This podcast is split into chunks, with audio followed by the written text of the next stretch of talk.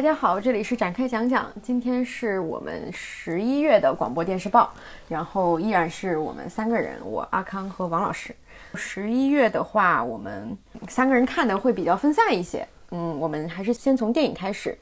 电影全是我看的。嗯，首先是院线电影，这这个月阿康看了大量的大量的院线电影。对，基本上就是你来讲了。因为这个月我成为了一名电影记者，以饭养吸，以饭养吸。第一部是《受益人》，《受益人》是月初我跟阿康一起看的。嗯，我跟阿栋看，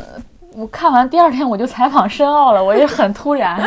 对我当然也不知道要采访他，看的时候我在后半程其实有点看不下去。采访完他之后，给我的感觉是他在我们采访当中其实是承认自己在这部电影当中有一些失败的地方，我觉得这个挺难得的。从采访者的角度啊。我觉得大家可以再关注一下他，因为这是他是宁浩坏猴子那个公司算是签约的第一个年轻导演。就我们知道的，我不是药神的那个文牧野也是当时签约的导演之一。这相当于坏猴子出的这个第三部，应该是第三部，呃，这个青年导演的电影。申奥本人也是一个以前拍广告的，然后拍过特别多广告，你能想象到的五百强的公司在中国的这些广告他都拍过，所以你能。明显的感觉到他在影像上是很懂的。你看《受益人》，他的故事逻辑上有很大的问题，但是他影像质感是 OK 的。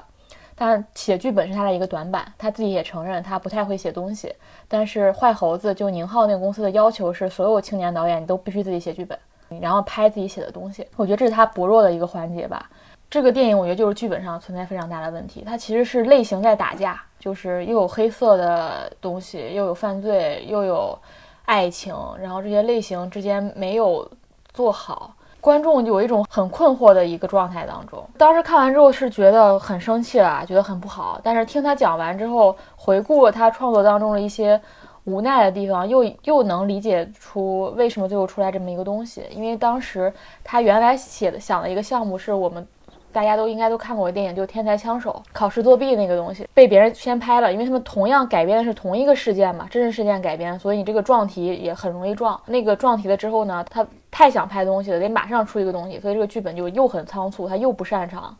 最终就出现这么一个结果。嗯，但是我觉得，因为他在影像上，我觉得是有一定天赋的，所以我觉得大家可以期待一下他第二部，然后能把剧本搞好的情况下，我觉得还是可以期待一下的。嗯，我觉得受益人就是一个典型的达成结果比过程本身重要的一个故事，从戏戏里到戏外都是。对，呃，戏里他就是说，等于说要达成我要偏保的这个结果，或者说我要让男女主角相爱这个结果，在这个结果当中。过程就变得极其不重要。他在论证这个过程当中就是漏洞百出。他们非常努力的想要证明这个东西，但是过程里的这些努力都没有达到很好的效果，就挺可惜的。对他有很多动机上也是不成立的，比如说孩子有哮喘，并并不导致说你一定要在海南买个房子，嗯，对吧？嗯，他有很多这种逻辑上的问题。嗯，对，就是。就像你刚刚说的，申奥它其实可能也是，就是我我想要达成这个结果，就是我要出来一个片子，我要马上拍，对我要马上出来一个很快的东西。那在这个过程当中，我就牺牲掉了一些。那最后就只能说是你你要达成的这个结果你达成了，就是你真的出来了一个东西。这个东西可能就是只有呃六分不到。嗯嗯，我觉得这也是很多时候可能创作者在面临的一个状况。六十分或者说五十分，它其实也是一个作品摆在这里了，其实也是有它的一定的现实意义的。然后下一步是《天气之子》，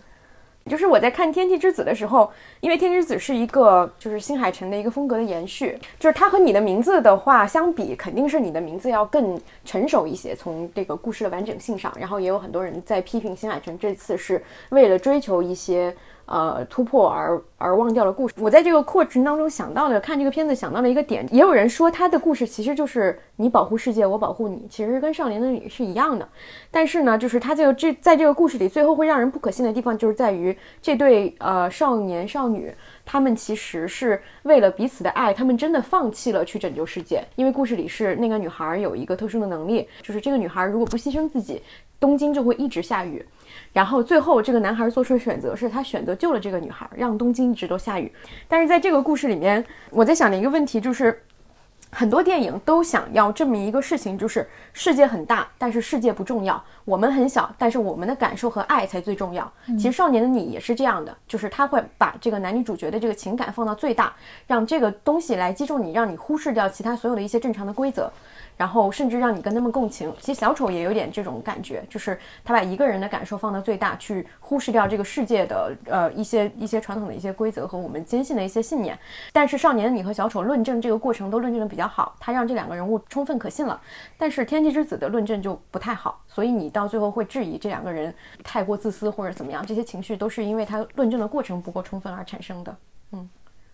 然后下一个。片子我们就可以讨论一下小丑。上次我们我我说过了，这这次阿康看了，阿康讲讲吧。我真的觉得这个电影你在大荧幕看和你在电脑屏幕上看，你的感受会差距很大。哎，我我最想讲的也是这个点，因为我是在电影屏幕上看看的嘛，我也挺喜欢的，但是我觉得没有他的那个蓝本《喜剧之王》好，就是马丁斯科塞斯。因为小丑这个它的氛围的营造是非常到位的，如果你没有在一个电影院的环境当中，这部分会大大的损失掉。啊，我觉得挺好的，但是我觉得没有那么多延展性可以谈，因为就是刚才说你刚才提到那一点，就他那个环境挺真空的，你也不知道怎么样他就成为这个歌坛势力的一个领导者，然后他又把他设置成一个天然就具有精神病的一个人，有幻想症的一个人，他其实不是说是社会把他逼到这个地步的，他在这个这一层面表达上也会大打折扣。其实我更希望他是一个不是先天上有精神病的。这么一个人，然后我希望这个社会的环境跟这个人物是深度互文的，但现在其实是没有的，是割裂的。嗯嗯，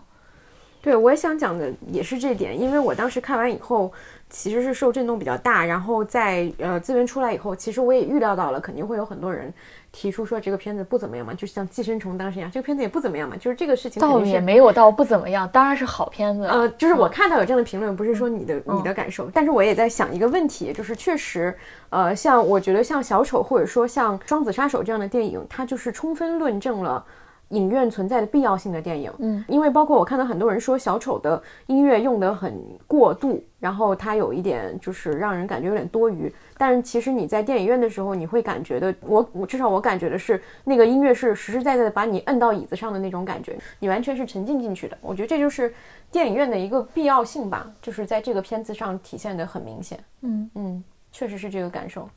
那我们关于这个片子就讲这么多。好的，我觉得不用太展开。对，呃，下面有两个电影，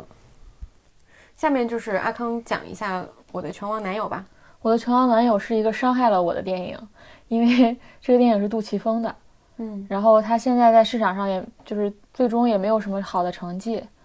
我觉得这是我这几年看过最烂的电影。对，王老师，你最这几年看过最烂的电影是什么？我想不起来，我有印象的还是那个原来看的那个电视剧改的那个电影《何以笙箫默》。你还看过这？因为他每次提到烂片都会提这部电影。为什么？因为我真的很少去电影院看电影。我去电影院看电影一般都是那种我知道要看什么，我去看的都是那种所谓的大片。嗯。我刚才想了，我今年去电影院看的唯一一部电影就是李安的那部电影，我真的就没有去电影院。你今年唯一看的一部院线电影是《双子杀手》吗？对。我想了一下，没有，可能年前啊，就是前半年可能会有，但我想不起来了。因为我真的很少去看，哎，最近豆瓣上线了那个你的院线电影那个榜单，你可以点进去看一下。因为我觉得就没有必要，就没有什么东西，除了那种我以前就是这样的，以前只有看《黑客帝国》，什么变形金刚，生化特别强烈，对我才就会去电影院看。阿康露出了难无可救药、难以置信，因为大学生就在旁边，他就是不去。好的，接着聊那个。最烂的电影，真的是最烂的电影。因因为因为我今年我也是在今年看《柔道龙虎榜》，我本来以为它会是一个北上低配版的《柔道龙虎榜》。《柔道龙虎榜》非常非常好看，强烈推荐大家看。它其实也是杜琪峰私人最爱的一部电影，他自己评价自己作品，当时他选了这一部。当时对这个电影本来都没有什么期待，因为是向佐和一个新人演员演的。看了半个小时之后，我就觉得完全你不能把它跟《柔道龙虎榜》相提并论。它其实更像是一个超超低配版的新喜剧之王，它有点那个周星驰的一些梗在里面，然后也很像纯洁心灵逐梦演艺圈。然后这个剧本、这个电影你看的过程中，你一定会产生一个疑问：到底有没有杜琪峰的个人意志在里面？他是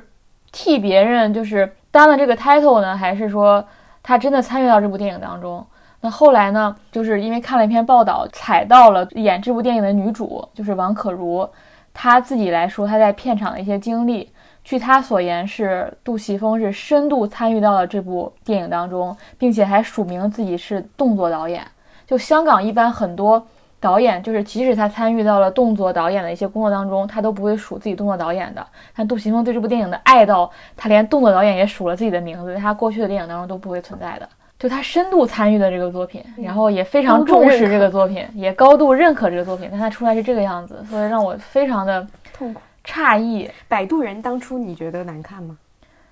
摆渡人我没有看。对，我觉得很好奇，就是因为我当时看摆渡人的时候也很震惊，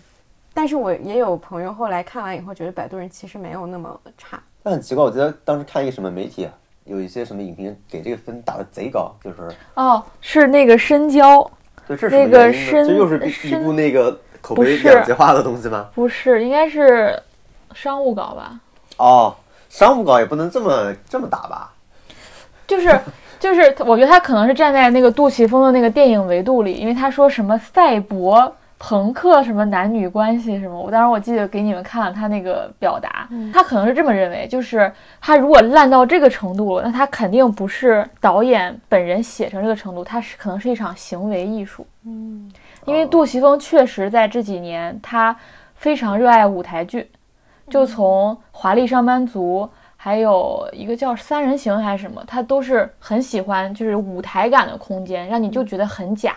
但他就很着迷舞台剧，他这几年就着迷这个东西，所以我觉得能之所以能出来那种非常奇怪的评论，可能他就觉得这是导演的一种行为艺术。风格，对，但是我觉得是没有的。嗯，就我不能，我不能因为你是杜琪峰，我就我就认为你的某些怪异的举动就是行为艺术了，我觉得很很不合适。因为这个电影在最基本的故事上、人物上，它都没有成立。它讲的是什么呢？就是逐梦的一个男女，一个是打拳的，一个是想要当明星的这么一个故事。然后它里面有很多关于选秀的桥段，其实是非常非常假，人非常非常老套。尤其现在大陆的选秀环境已不已经不是那个时候，你再看你会觉得非常割裂。那个是我们小时候看到的一些选秀的状况，它的梗啊，它的氛围啊，它整个故事啊，我觉得都是很很过时的。大银河的一些很多标志性的东西也都没有了，比如那种站位都没有了。嗯，然后那种香港的那种城市街道里那些调度都没有了，因为它这个电影是在一个大陆的一个三线城市拍的，所以你能想象杜琪峰，你原来看他电影都是那种香港的那种城市感，但你现在看是一片菜地或者一个荒芜的三线城市的一个城市城市的景象，你真的很难接受。所以这个电影我就觉得看完之后非常非常难过。就是你，你不知道为什么你那么喜欢一个导演，深深影响你的导演，最后会出来这么一个东西。嗯，你不知道是他过时了，还是时代发生变化了，不知道，产生了虚无的疑问。看个电影看得这么伤感，对，非常伤感。好大概就这样吧。嗯，下一个是《决战中途岛》，呃，这个阿康可以跟他们已经已不再变老这两部片子可以放在一起讲，因为它题材比较类似。嗯，一个是一战，一个是二战。呃，他们已不再变老，就是呃一战的一个故事，然后是个纪录片。决战中途岛呢，其实是二战当中一个挺关键的一战，然后算是扭转了一个战局。决战中途岛，我的感觉是它是一个非常传统的战争片，嗯，几个故事多线叙事，但是它有几个比较大的问题，我觉得是首先试点非常混乱，它并不是像敦刻尔克一样。我先不提敦刻尔克这非常巧妙的结构结构，这种一个小时、一天、一周和那个海陆空三条线，就只是说三条线，你怎么把这三条线的故事讲清楚，让观众不会错乱，不会觉得看完了一半儿了都分不清谁是谁。我觉得这就是你在这个故事结构上有没有最基本的处理好。另外，我就会觉得，因为我确实非常喜欢新东西，在于。我觉得敦刻尔克已经把一个战争片拉到这样一个角度了，你又感觉回去了，你又回去拍了一个最传统的东西。但是我觉得这样的电影依然是会有受众的，因为它就是最典型的电影，最标准的电影。然后在技术上，我觉得它的贡献是，就是因为它是海战嘛，所以它有那个飞机俯冲的镜头，而且它是第一视角的那个俯冲，这个你在大荧幕上看是非常好的体验。嗯，我觉得这个电影就是贡献了这个东西，它剩下的故事啊等等，我觉得那个百反派影评那个写的很好就是它就是百百度百科，然后给你贡献了那个几十分钟，也没有几十分钟，十几分钟的那个俯冲镜头，我觉得。对我而言，就是那个俯冲镜头是有价值的，是在内容层面是有价值的吧。他们已不再变老，我觉得是我本月最推荐的一部电影。我觉得它是在纪录片上是有体现了一种新技术。这个导演，我觉得大家都非常非常熟悉，就是彼得·杰克逊，就是《指环王》系列的导演。其实他一直都对一战非常感兴趣，因为他的祖父是死于一战的战争创伤，所以他拍这个电影一直一直是他的心愿。然后他用了很长很长时间在拍这个电影。这个电影里面所有的素材都是真实的，因为那个时候就是才开始有电影吧，也有电影没有太长时间，然后会有一些当时拍的一些片段，当时还是十十八帧还是多少帧，就跟我们现在电影的格式啊等等都不一样，而且是没有声音的，所以它的后期制作过程非常的困难。就是你看这个电影，你去再去想这个电影怎么做出来的。你有一种在看我在故宫修文物的感觉，你知道吧？因为它里面有有六百小时的当时采访一战老兵的这些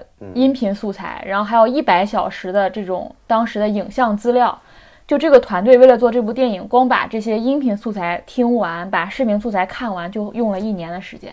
然后接下来呢，他们真的就像像我在故宫修文物一样，要把那些老的电影，首先是调成二十四帧，然后再给它上，有些要再给它上色，就原来是黑白的嘛，要给它上色。甚至你在这个过程当中也是发挥了电影的技术，你就是比如说你要把一些镜头放大，这也是一种调度嘛，并不是说你在现场调动才是这种调度，你对原始视频材料也是一种调度。然后你还要把那个这些采访素材呢。呃，和这个，因为那个是无声的嘛，和那个视频材料配在一起，对，这整个过程都是一个跟修复文物非常像的一个过程。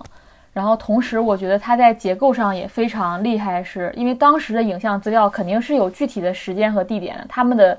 老兵讲述自己的经历的时候，也是有具体的战争的。但这个电影呢，从头到尾都没有明确告诉你这些人参加了什么样的战争，时间地点都没有，它就模拟了整个战争的过程。就一上来就告诉你，当时的一些年轻人为什么要去参加战争？好，他们去到战场了，经历了什么？他们经历哪些培训？然后上战场的时候打了哪些的仗？然后最后战争结束了，胜利了，他们又怎样？它是模拟的整个过程，所以它所有的音频素材和这个视频材料都是怎么讲呢？有点像记者写稿一样，你是从中抓取，比如说这一部分适合讲战争准备，这一部分适合讲战争过程，这一部分适合讲。战争结束之后，你给你留下的这些记忆啊，等等，不是像决战中途岛，你明确的知道，好，这个是中途岛战役。你看他们已不再变老的时候，他们他没有告诉你这是具体哪一场战争，但是所有人、所有观众都因为这部电影完整的经历了一个战争的感受。我觉得还有很好一点是，就是那个感受才是真实的。其实很多人在战争当中，他并不知道他要去干什么，就很多他们就是觉得啊，这是一个。所有鼓动所有人都要去做的事情，那我就去了。我去完之后，我其实就是一个执行者，我是个螺丝钉。具体我们这个战役在整个这个一战当中起什么作用，他们也不知道。然后战争胜利的，他们都是被通知的那一方，他们自己都不知道。我印象特别深的是，战争结束的时候，他们所有人都非常怅然若失，就觉得自己失业了。嗯，就是我不知道我回家要干嘛，就这件事情并没有喜悦，就是疲惫的坐在那里，然后很迷茫。然后你回到你的家乡之后，所有人也不在意你是一个光荣的回归的人或者怎样。有一段就是他去杂货店，然后那个人就问他说：“你怎么好长时间没来了？你是一直在上夜班吗？”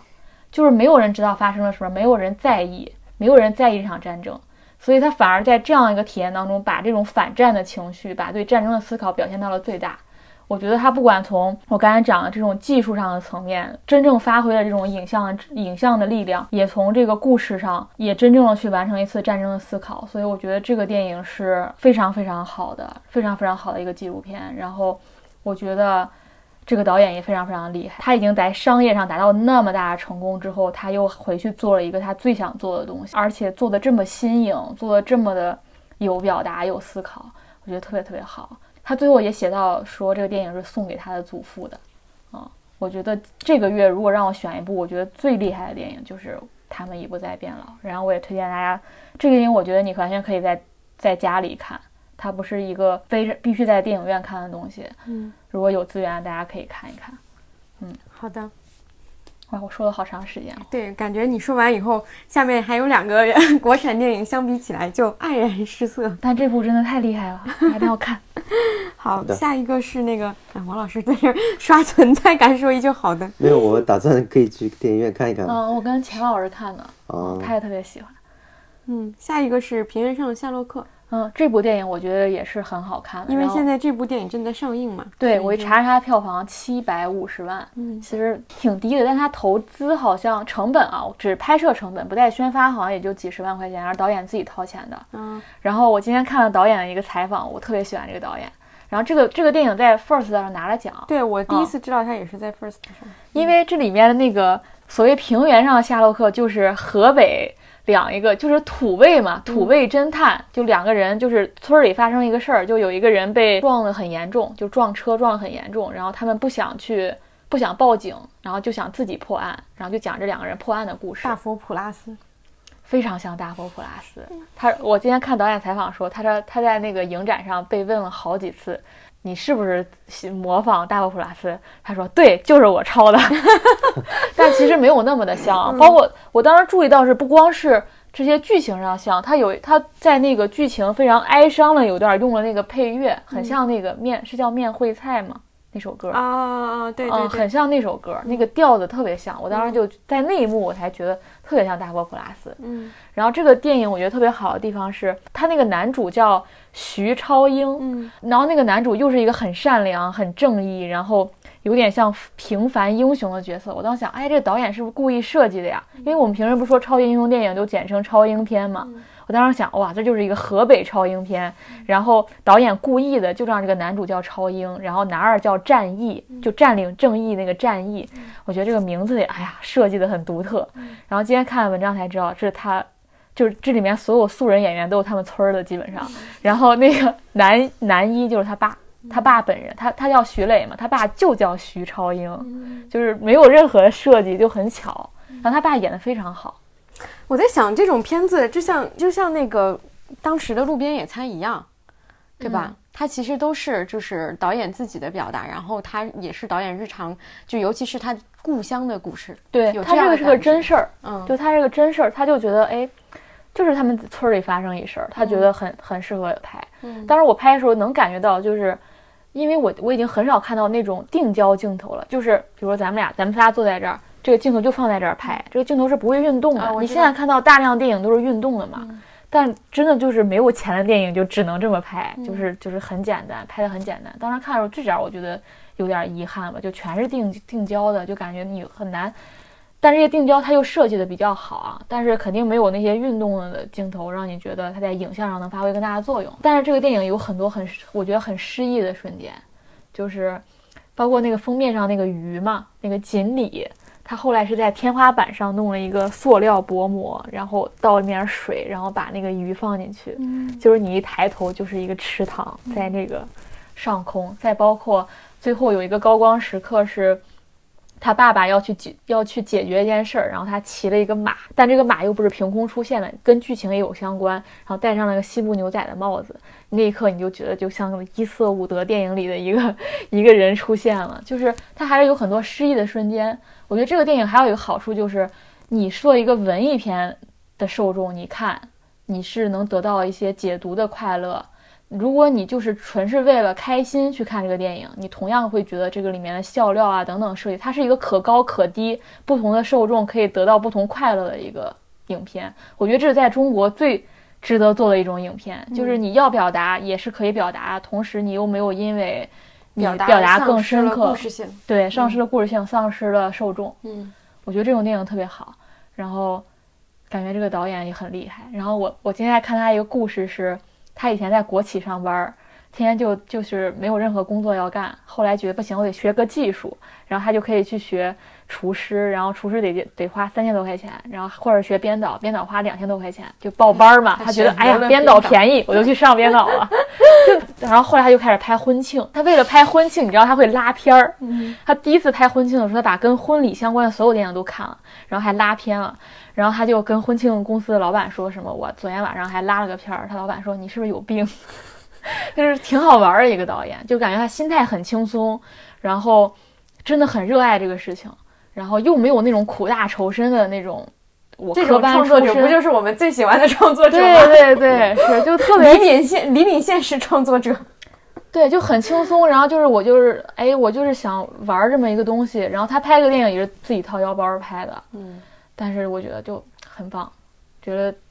很松弛的一个姿态，然后拍了一个可高可低，还是他爸给他爸拍的一个电影。他说他让他妈特别支持他拍这个电影，因为他要把所有积蓄投在里面嘛。他妈说：“那没关系啊，你就算失败了，你爸将来也有了一个电影啊。”对，我觉得这种他们家有点像，我又想到《四个春天》那个，嗯四个春天》那个导演陆庆义嘛，嗯嗯就是他们家庭氛围也是那种嗯，很鼓励式的，然后就是出来这种导演，我觉得都是拍东西会很轻松、很自在的这种，所以我觉得徐磊将来可能很可以。哎，这期节目就叫我要投资一个导演是吧？我要投资个导演，我就投徐磊。好的，然后下一个是你是凶手，说一下吧，就是因为在这几天有大量的电影都在上映，但是我们可能没有那么多精力，就在十一月底和十二月初就看掉它，所以可能有一些有些我就会放到十二月去讲。嗯什么那个《利利刃刃出鞘》，我特别想看我。也很想看，啊，没有有时间没有时间看。你是凶手这个呢，是根据呃这个这个我我觉得这个故事本身不需要怎么说，但我想说这个现象，因为现在有一个就是这种一本两拍嘛，嗯就包括之前我们说那个龙虾刑警和李秉宪的那个极限职业，都是这个项目当中，就是根据韩国版权来改编。但是我我这是很疑惑，为什么总是偷偷摸摸的呢？你为什么不能明确的告诉大家说这个电影就是翻拍的韩国的版权？因为限韩吧。是吗？嗯我看的时候他就用英文，就本来前面字幕全是中文，然后一到说改编自韩国电影，这个电影是改编自韩国电影叫《蒙太奇》，就变成英文写在了一个很角落的地方。因为限韩，嗯嗯我以为是不太愿意承认这一点呢。没有没有嗯，，钱都花了，没什么不好承认的。对，这个电影有一个很有意思的地方是，这个是摄影师转导演。其实嗯我们像徐磊，其实他是编剧转导演，这个你是凶手是摄影师转导演，然后你能感觉到他那个摄影太精细了，精细到有时候你像拍一个无比精细的 MV 一样，他把那个镜头就雕刻的无比精精细之后，给你带来了很多无用的信息量。冗余，真的冗余。我看电影的时候，我都觉得，我当时一看，我觉得就是明显是摄影师拍的，摄影师当导演，就那个镜头太精致了，就毫无必要的精致，给你带来思想负担的精致，这个导演听了我们节目真的是 就是他会干扰你。比如他把这个画面里如果太太呈现了嘛。对呈现的信息过多的时候，你有时候你不知道你你应该引导叙事才对啊。李安的一百二十帧都没你这个多。对，李安的一百二十帧都没你这么精致。然后这个故事呢，我现在我觉得韩国也存在很多这个现象，因为这个本来就改编的韩国嘛。韩国有很多电影呢是那种故事特别精巧，就翻了几个转，翻了几个花儿。但是你看完之后，你就觉得哇，你那个爽感就停留在这种故事的爽感本身，然后你认真一想，这个故事没有任何的意义。嗯，就这个故事，你放在二零一九跟你放在一八多少年，你觉得都没有任何区别，就它没有表达。它就是一个故事不断翻转，让你在这种翻转当中体会快感，在这种找不到 bug、找不到逻辑漏洞当中，你觉得很巧妙、很棒。但是它就是没有现实表达，就是你会这种会造成一个问题，就是我为什么要看这个电影？我只是为看了一个故事嘛？我觉得我们现在的人已经不满足于说我只看一个精巧的故事，精巧的故事，不断的翻转的故事，同时它又没有任何思想在里面。我觉得这个电影就是这样。另外，我还发现一个现象，就是王千源老师可以串起 韩国翻翻拍宇宙上次不是他拍翻拍炸鸡的那《龙，虾刑警》人家也是啊，也是，嗯，就几部他全参与了。对，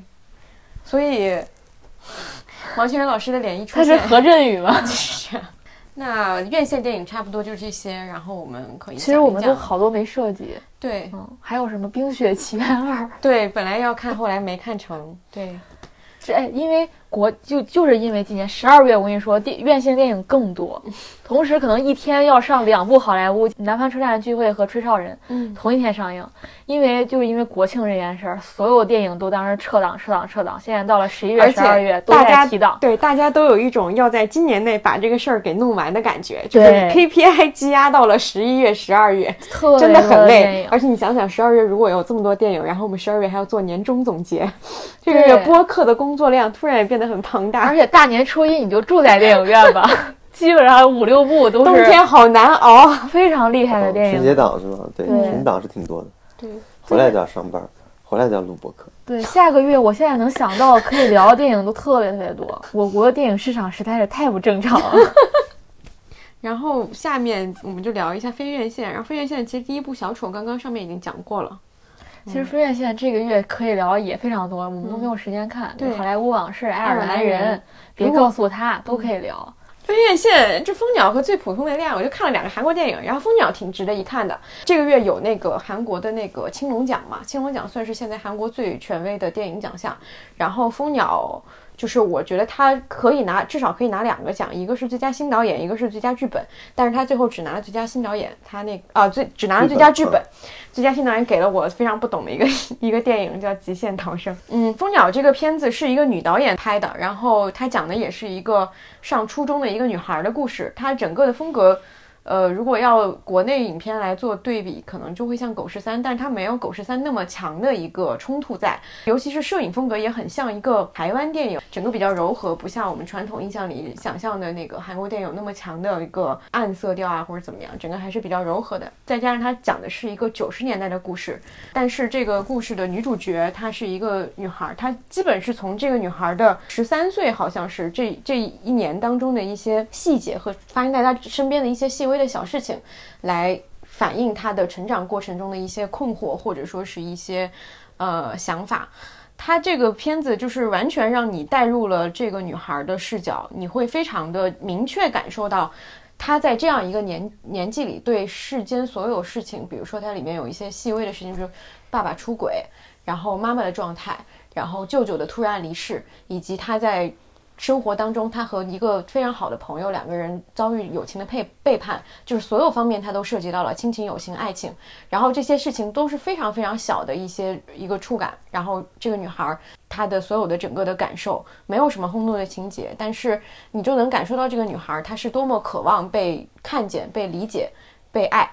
我觉得还挺值得一看的，是我今年看过的韩国电影里面最值得看的一部。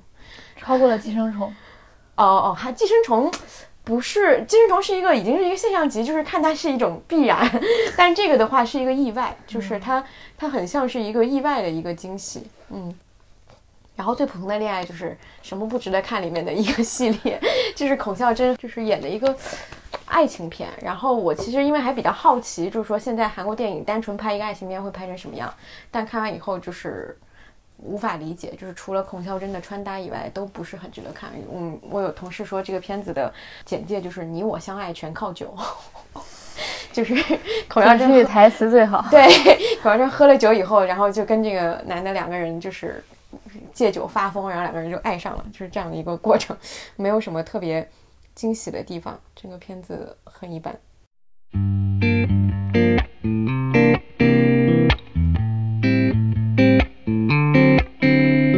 老师沉默许久，终于可以说话下面我们开始进入电视剧的部分。王老师有一种睡着了被叫醒的感觉。电视剧部分这个月也有很多的国产电视剧，嗯，先从《庆余年》开始讲吧。王老师来发言一下。对，我然后应该大概看到第六集，应该好像目前只放到了六集。对，因为它一周只放六集。对，我觉得拍的挺好的，因为我看过原著，对，拍的很好。因为我阿自康露出来，你其实我建议你去采访那个编剧，就王倦。王王倦那挺值得采那个编剧很有意思，不知道你有没有以前看过他编一个剧叫《五岳传奇》，那个剧非常有意思，就是哦豆瓣，好像是好像是大家一直说那个是国产神剧。对对非常有意思。就是我看过那个剧，就是他是至少在我的印象当中，国产编剧里边儿，它的反转是做得最好的。《午夜传奇》那部那个电视剧的特点就是反转特别多，然后也很幽默。就幽默感这一点上，其实在《庆余年》《庆余年》上也很明显。就是这个导这个编剧他写东西就是，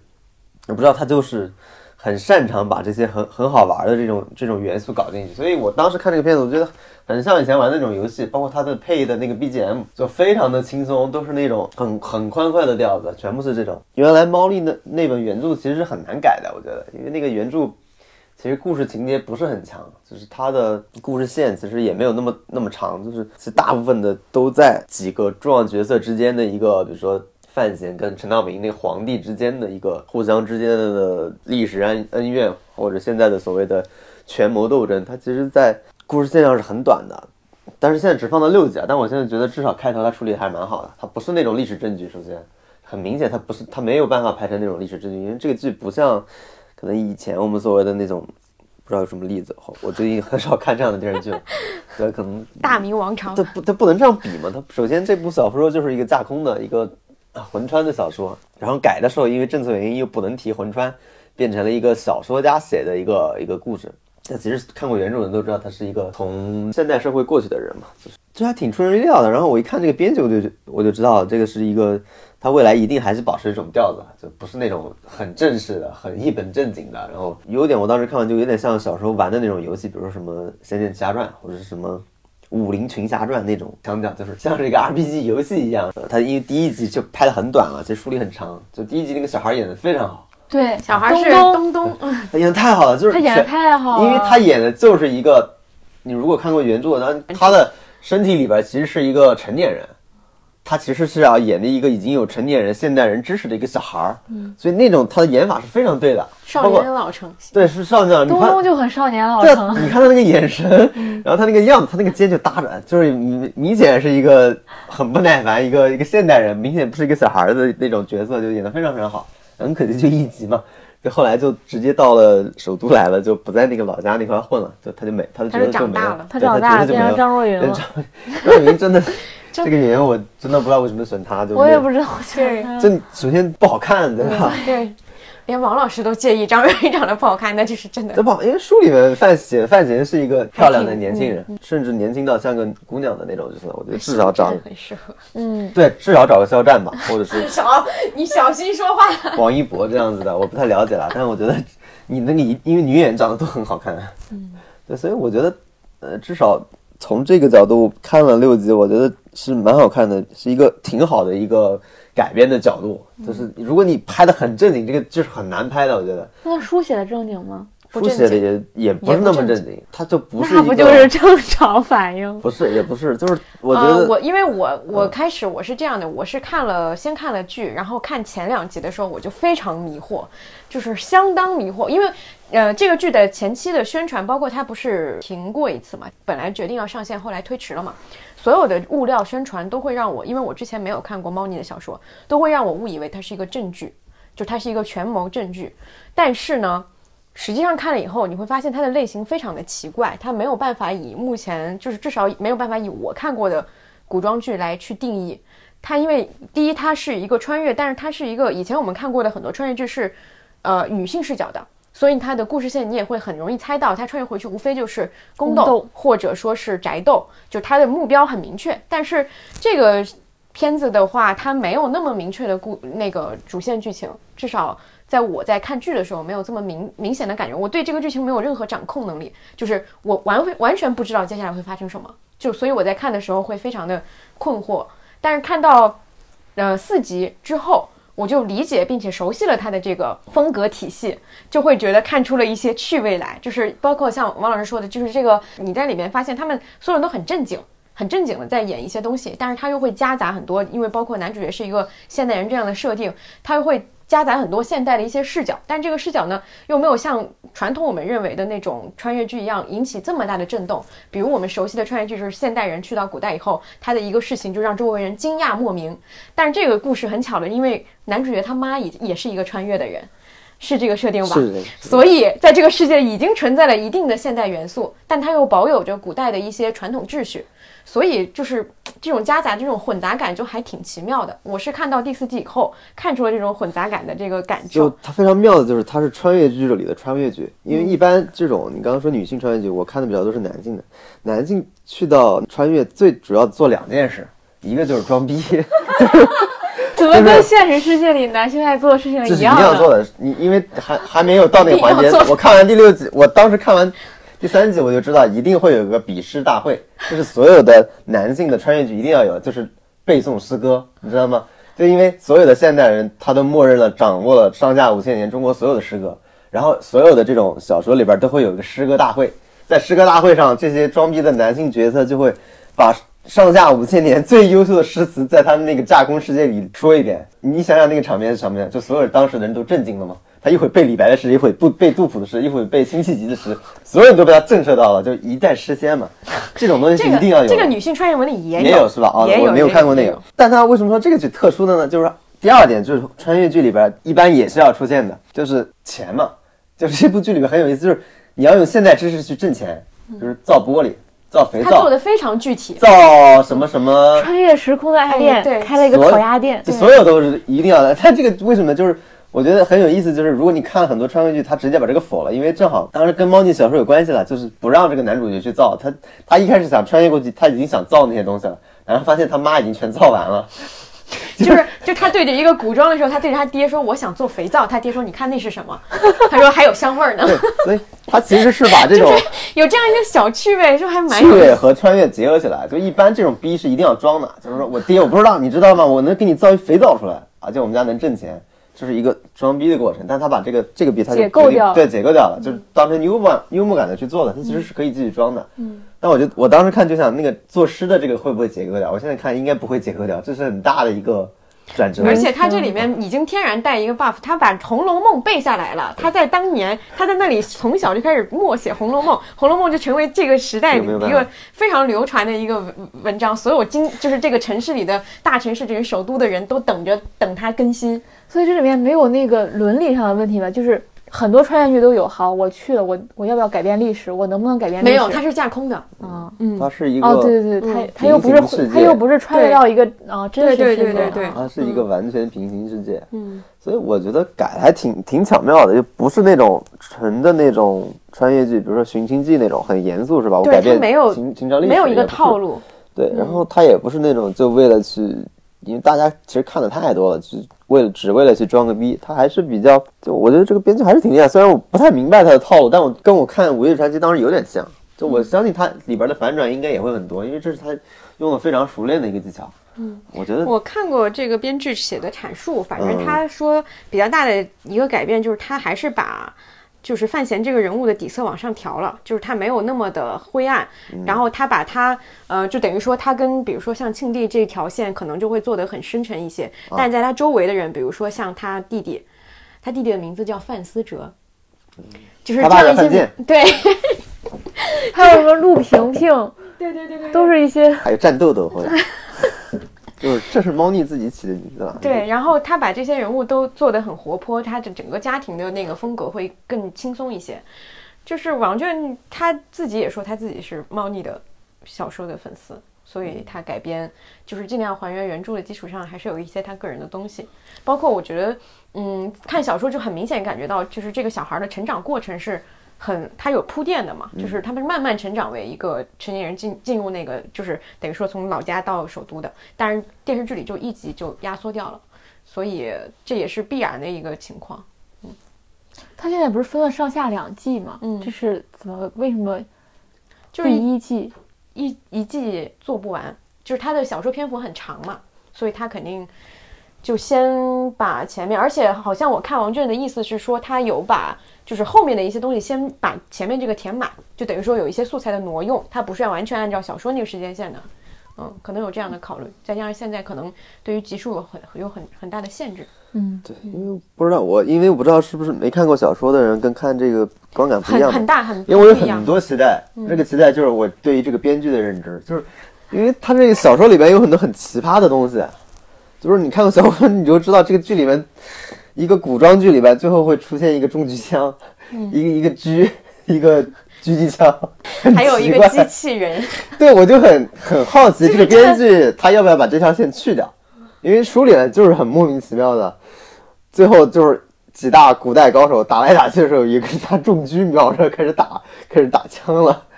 就是就是这个剧真的是非常这个好乱搞啊！对，很很乱搞。我就真的就是我看这个剧的时候受到一些冲击，就是没有想到有这样一个类型，因为我之前没有看过这种类型的文章。我对我会追着看，因为我真的很好奇王娟会怎么处理这个情节，因为那个情节是必必播去的，因为剧在书里边那就是很重要的一个所谓的箱子嘛，就是那个箱子就是很重要的一个哦，箱子里是火，我被剧透了。哦，你被剧透了吗？没关系，系，没关系。嗯，相当于就是一把剧。这个剧现在评分应该也蛮高的，而且热度也还可以。然后我觉得其实可以，我可以连着讲，因为下面我讲的这个剧也是一个非常乱搞的剧，就是要从前有座灵剑山，就是这个剧是比《庆余年》更极致的一个傻屌剧，就是它是纯傻屌剧。大家还记得就是《太子妃升职记》的那个风格？我现在我现在有一种很迷惑，觉得你们俩为什么要看这些奇奇怪怪的？我是为了市场研究，这两个剧真的都很红，我是为了工作，然后我想了解一下大家都看什么。结果看了以后，就是发现一些别样的趣味，你知道吗？没有，我是真的觉得挺好看的。好的，就是从前有座灵剑山也非常迷惑，就是它也是一个呃，它是一个漫画改编。然后漫画的话，曾经和就是中日联合出了一个漫画，然后现在 B 站上应该有。然后怎么了？还看不出来？是联合，对对对对对，就是它很二次元我元。打开了新世界。它的故事很二次元，然后最特别的是，它真人化以后也一样二次元，而且有一个特点是它的演员选的非常好，就是张荣荣，我们对她印象还停留在《妖猫传》里面的杨贵妃的时候，她在这个剧里面，她演了一个完全很很突破人设的一个，就是她她在里面跟徐凯就是男主角是师徒关系，她在这里面就是一个完全就是没有底线，然后非常的就是。就是很很很欢脱的一个一个形象，然后这个剧因为它是一个仙侠的一个设定嘛，基本就可以看作是男主角怎么怎么一步一步成为一个可能高手，类似这样一个升级打怪，对对对一个线，但是它所有的剧情都是严肃不过三五秒，所有的台词都是纯现代化的台词。就是他没有做任何的规避，就我觉得这跟《庆余年》有点像的，就是因为它是一个架空的世界，所以不用做任何的历史的严肃性的探讨。我们可以把现代的话语体系全部都带入进去也没有关系。然后它在这种明明是古装的一个元素，但是却跟现代的语境的冲击下，然后形成了一个可能让大家都很欢乐的一个结果。它在这一点上可能会比《庆余年》更加的放，就是玩的更开一些。甚至它在后面的剧情，比如说它会做一个就是古代的 KTV。大家在台上唱唱 K，下面的字幕就会变成 KTV 里面的那种字幕，就是他做了很多后期的这种加元素的东西。然后在这种元素之下，你你会觉得这个东西不是完全的就是传统电视剧了，它真的很网很有网感。我有个问题想问，嗯，这种算不算是国产剧一个新类型呢？对，我在想的就是，其实这确实有一点新的类型的一个趋势。嗯，我甚至就想的是，因为它这个是不是从整体还是太子妃开始的？对对嗯对，它还是做的相对比较粗糙嘛。太子妃其实跟这个相比，太子妃虽然当时说的很穷，但是它其实还是有导演风格在里面的。但是这个其实从摄影或者其他什么上没有那么多导演风格，整太个道具子妃还有导演风格，你你对比一看你就知道了。哦就是他穷，就是对对对，就是从色色调啊还是什么之类的，它还是有他的风格性。你看一看就是知道是跟其他的那个不太一样，但是这个从摄影或者说滤镜上，就是跟传统的古装剧没有太大差别。但是它是在很多细节方面做了很多的精巧的一些设计，甚至有点像综艺后期，就是那种感觉。嗯，比如说它在里面每出现一个就是关键的一个道具，就会有一个小剧场出现，那 然后那个女女主角就出来说啊，这个道具是什么什么作用，就有也有点像日本动画里面会出来一个小剧场的那种风格，就整个它的元素非常的多，就是看这种剧你就会好奇，天哪，现在国产剧市场都在出什么东西，就完全不是传统电视剧的东西了。那我决定要看一看。你可以感受一下，因为、而且我觉得这个东西它目前受欢迎也是有一个趋有一个趋势，就是冬天大家其实都会更希望看到一些欢乐的东西，然后也有很多年轻人觉得这个形式蛮新颖的，然后它也不是那么的费脑，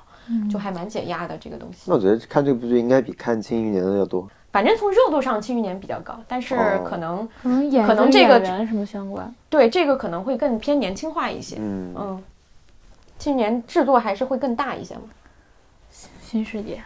然后接下来也是两个国产剧，我就放一起说，简单说两句，就是一个是第二次也很美，一个是《鳄鱼与牙签鸟》，这两个剧应该都是现代的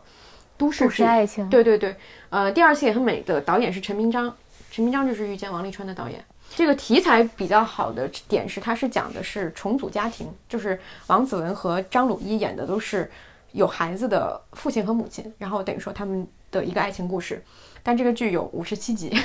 就是它是一个传统电视剧，但是它在很多细节上，我觉得它就是这两个剧为什么可以放在一起看，就是国产剧有套路，但是它的套路也可以有区别，在于说有的剧它是完全不过脑子的，它所有的剧情和设计都会让你黑人问号，都会让你地铁老大爷看手机脸，就会让你觉得侮辱了你的智商。但是第二次也很美，它稍微做的比较好的是，你还能够勉强能够看下去，你不会让明显的感觉到这个故事的设计和它的桥段转折，呃，侮辱了你的智商。但是第二次也很美，呃，有一个小问题就是，如果是看美剧或者说呃韩剧比较多的观众，会发现它里面有大量的桥段有抄袭的或者说借鉴的一个痕迹。呃，印象最深的就是里面王子文演那个角色，她不是一个曾经是毕业以后就结婚当全职太太，然后她老公很有钱，所以她一直其实都是花着老公的卡。然后她这个时候跟她老公离婚了，离婚以后她就去了她的呃朋友的餐咖啡厅当服务生。然后有一天一个电话打过来，那个银行问她说：“小姐，你最近的那个黑卡消费有异常？”她说：“有异常，我最近都没消费啊。”她说：“就是因为这样才异常。”这个梗《老友记》第一季。就是 Rachel 的梗，嗯，就是一模一样。然后还有一个桥段是很明显的，就是就是失恋三十三天的一个梗。我看到有人说还有一个梗是那个韩剧就是绅士的品格的梗，就是第一集女主角穿了一个毛线连衣裙，然后那个线被男主角牵着走，这个好像用在了那个配角身上。就是如果你是一个对这些剧很了解的观众，其实也没必要看这个，因为它。可能还是有模仿和这些痕迹，它也没有那么的精巧，它还是一个普通的国产剧。但是相对于普通的都市爱情国国产剧而言，它对你的智力有一个基本的尊重。就是《鳄鱼与牙签鸟》就是一个对你的智力完全没有任何尊重，且演员也演得不好的一个剧，就是完全更没有陈柏霖，对陈柏霖已经不太行。里面有一个一场戏，我印象非常深，我已经跟人讲过无数次，就是男女主角，女主角是学生，男主角是一个等于说是国外一个学校的招生老师，类似这样的一个一个一个职业。然后他们俩就是女主角去热爱攀岩，去爬山的时候掉，跟男主角一起掉进了一个坑里，然后两个人在坑里讨论起了留学的意义，就是这样一个很扯的剧情就会发生，就是没有什么必要。下面可以，外国国外剧好像没有看多少，我觉得王老师可以先聊一下《东京大饭店》。啊，东京大饭店，这我觉得这个很有意思，因为其实今年其实日剧没有什么更多可以看的了。嗯，东京大饭店其实是一个非常传统的日剧，可以放在职业剧里面或者什么，就真的是非常非常传统。它它没有，我觉得它没有几乎没有任何的新的亮点。但是我就很奇怪，我就觉得蛮好看的，但是我一直没明白为什么觉得挺好看的，因为它其实就是一个很古典的，比如说，其实就木村拓哉那个角色。就是一个怎么说，就像最古典的日本的动漫作品啊，他寻找战友的这么一个过程。他其实那个角色就是一个所谓的米其林饭店的原来一个大厨，他后来因为一些事儿，他都当不了大厨了，然后回日本，然后重新召集队友，然后升把他那个饭店想做成一个米其林三星的这么一个故事。这很简单的剧情，你都能想到每一集他其实就是每一集找到一个好队友，每一集找到一个好队友，最后所有人聚在一块儿，然后克服所有困难，达到这么一个结果的这么一个剧。其实非常非常简单，但是也不知道为什么，这个我是真的不知道为什么，就是它还是能吸引你看的。可能就是这种最简单的套路，它确实有它的厉害的地方，然后它所有的环节做的又很顺畅。我觉得日剧在这方面还是有它，我就很惊叹他们这种工业化的东西，就是你确实不是什么新东西，它确实不像我们刚才说的国产剧，它有突破或者什么，我觉得它没有什么突破，但它。在这种很古典的套路上做的就是很好，让我想到了你讲那个 X 对对对，我也想到你上个月讲的 X 医生也是这样的。我其实一直在思考这个问题，我没明白，就是因为首先我自己能看下去，它首先肯定不是那种巨烂的剧，它它一定是在达到某种标准了，但它又不是那种创新的剧，比如说我们聊综艺或者是聊一些呃新的东西，它就是你你感受不到特别新的东西。我不知道里面是不是有一些小的新的点，它有发展，但是你你能发现你以前肯定看过这种剧，大量的看过这种剧。但是我觉得重复消费没有什么问题啊，大家对熟悉的东西还是有需求的。那什么说他把这个东西做的很到位、很精致？所以你你比如说像《非自然死亡》，你觉得它有很新吗？我其实觉得它也没有很新，它也很规工整。嗯，但是大家对这个东西还是有需求。对，所以我觉得还挺有意思，就是国内很少你发现有这么标准的东西。啊，那就是因为工业水平没有达到吗？有可能，但我觉得都还没有做到吗？就是它比那些所谓的，比如说我，我是觉得比那些我们原来讨论过的那个后来烂尾的那片叫什么？那个黑木华演的啊，《指的新生活》。对，我就觉得比那些都要好看。你们觉得这就是？哎，你为什么说这个放在北京会有意思呀？因为它是一个美食的剧嘛。它那个剧的米其林。之前不是看新闻，北京不是刚评出来米其林几星嘛？啊。但是啊，放在北京很容易达到，是这个意思？不是很容易达到，会很好笑嘛？做成一个情景喜剧。你北京首先大家都知道北京没什么吃的嘛，然后你北京要做一个剧，我我当时就想，那找个角色肯定有一个角色要从南城来，南城做什么？南城做卤煮的呀。然后他的伙伴从四面八方赶来，我们最后你去想，北京有什么菜呢？那最后难道是要做烤鸭吗？对你，你去看日本里边，比如他会做一些，比如抹茶，什么跟日本有关系？然后新鲜的鱼，这是日本的特色嘛，他会用鱼做一些料理。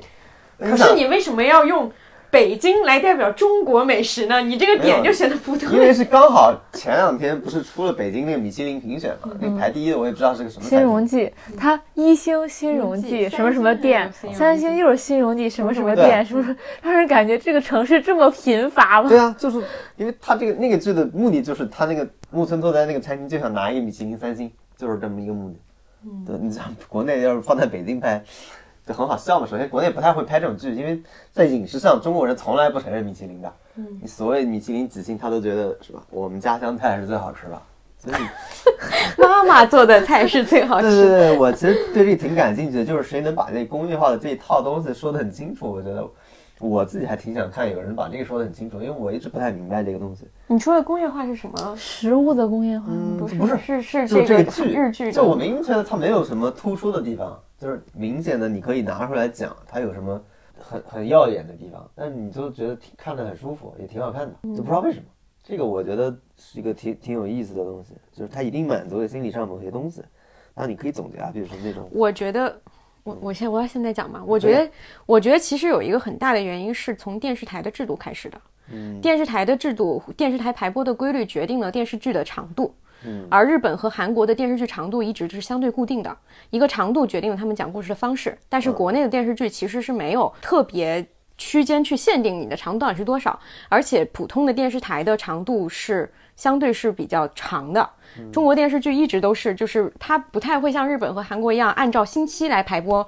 电视剧，基本上一个电视剧就是一周五天都在放。就是中国是这样的，日本是一周放两一集嘛，韩国是一天两一周两集嘛，就是它是整个的观看方式都不太一样。从这个我是觉得跟集数会会比较比较有关系。理解你意思，因为它每周只放一集，所以你如有这种剧情上的。套路或什么，你是不是更容易接受一点？包括它整体的这个体量也不会太长，就是你能够去，其实它有很多，比如我觉得我相信这个可能跟《利沟海》一样，它是相对单元的一个故事的讲述方式。但是国内的电视剧大多它不是单元性质的，它是延续性的，它需要每天就是让陪伴式的、重复性的去讲。因为我一开始看的比较多，在大学里从美剧开始看的，都是那个节奏。嗯，对对对。习惯一个剧里边很饱满的剧情。对对对，它的剧情的信息量是比较高的。对，是比较高的，而且是它基本上在每一个小区间里面。会达到一个起伏的趋势的起伏，可能国产没有那么强，但因为国产可能第二天你就看到了，可能第一天就没有高潮，对，因为第二天才有高潮。但是，呃，如果是这样的放的话，它每一集里边必须是有高潮的，对，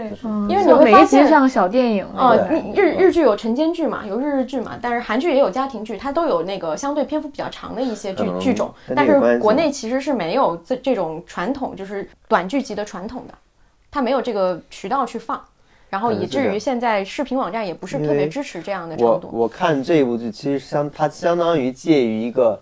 呃简单的电影和综艺之间的一个这么一个类型的内容，比综艺要紧紧凑一点，你需要花一点精力去看，但它又比电影要弱很多，又不需要花太多精力。嗯，但它又不像国产电影那么平，就是你你需要一点五倍速或者两倍速去看那个《庆余年》这样的东西。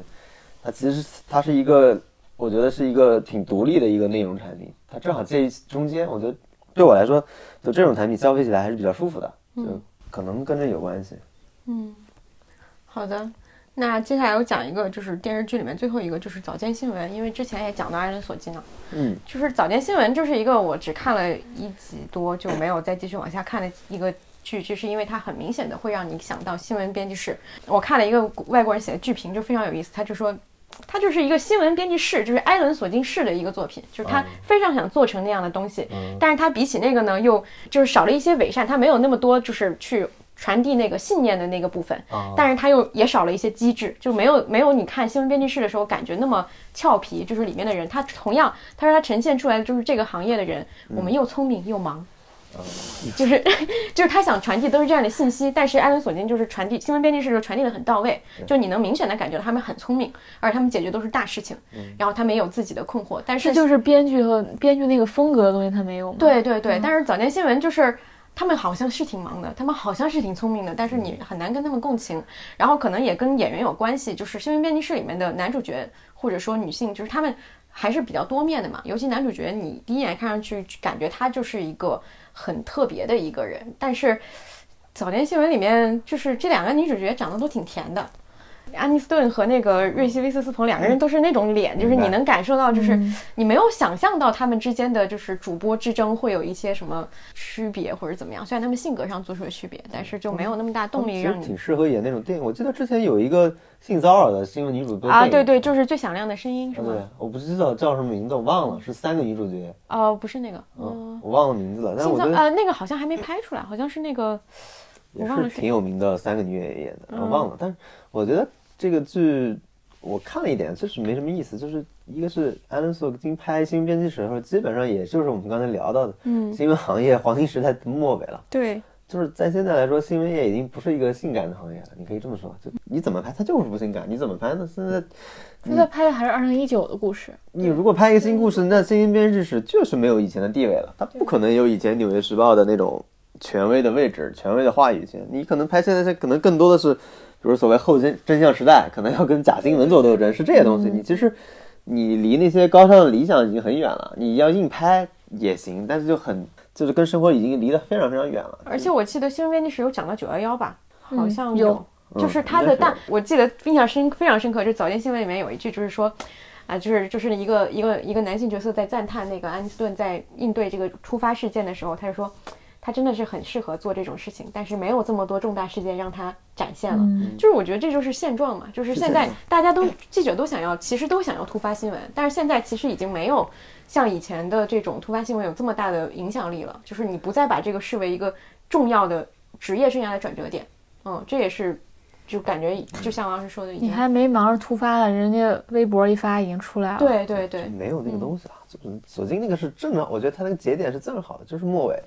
新闻业基本已经快被摧毁了，但是这些人还想做一点事儿，嗯，是保有原来的那种古典的价值观，然后又受到了冲击，那这种东西就会对人的本身的信念和信仰造成很大的冲击嘛？你觉得这就有冲突了？但是现在大家其实已经接受了嘛，就没有人不接受。我就很少，至少在中国、西方其实也一样，就是全世界都是一样的，这个东西大家已经接受了。你不存在一个还像新闻编辑室那样一个纯古典新闻。新闻主义的新闻理想主义或者新闻专业主义的那么那种人物已经没有这种人物了，嗯，所以你再去拍这个行业，就是说你现在去拍时尚行业，对吧？你拍一个时尚杂志，谁呢？就是一个很不性感的行业嘛，就是已经就是，当然也可能因为如果。编剧非常强，是吧？写的非常好看，别找不了，大家也是会看的。你知道我最近感觉到新闻业完蛋的瞬间是什么？就是读《梅药花园》的时候那一篇第五篇那个文章，那个论文那么的重要。嗯，为什么我是在这个渠道看到这个信息呢？而且是一八年的事儿，之前也没有媒体报道过，也没有人去分析过。嗯，我是觉得天哪，我都有难以置信。两块，一个是朱令本来就是有禁令的。嗯，一般是写不了的。我三联我觉得做过一期，但基本上现在，但那个论文本身不可以报道，就是本身你要报道这个题就会比较麻烦，就是你你你记者想做这个选题，你就会麻烦，除非你这个事儿非常感兴趣，就是这样。就是你从一个工业机制上来说，一个事儿特别麻烦，收益又很小，那肯定里边的人就不选择做这个题，大家肯定想做十万加和什么更热的题是吧？做范冰冰这种。这就是现状，就是你要做这个事情不是不可以，但是你要比以前做这个事情花上十倍的精力再去做。但我觉得自媒体就这点好，就是他可以从自己的兴趣来说，他去走这一块，因为专业媒体已经没有办法去做这块。那你完全因为你有这个，这不是完全颠倒过来？不能说漏洞嘛？对啊，那其实播客也是这样的，就是你你有一块内容没有人去做，因为本来是应该有专业机构做的，专业机构已经被摧毁的差不多了。那只能去民间的一个机制去补偿它呀，因为民间有这个空间嘛，你是可以去，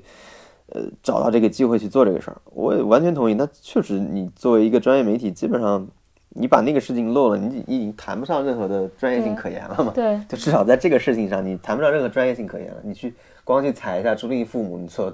他们二老过得怎么样？你看朱令过得怎么样？其实已经是很。你的作用已经非常微小了，而且非常容易就被取代。就这件事儿不需要组织化去做，也不需要任何专业技能，不需要就不需要组织化去做。你作为一个组织，你你你就应该做的更更难度更大的事儿。嗯，你这个事儿我作为个人我也能做呀。我作为独立记者，我作为一个是播客主，我只要是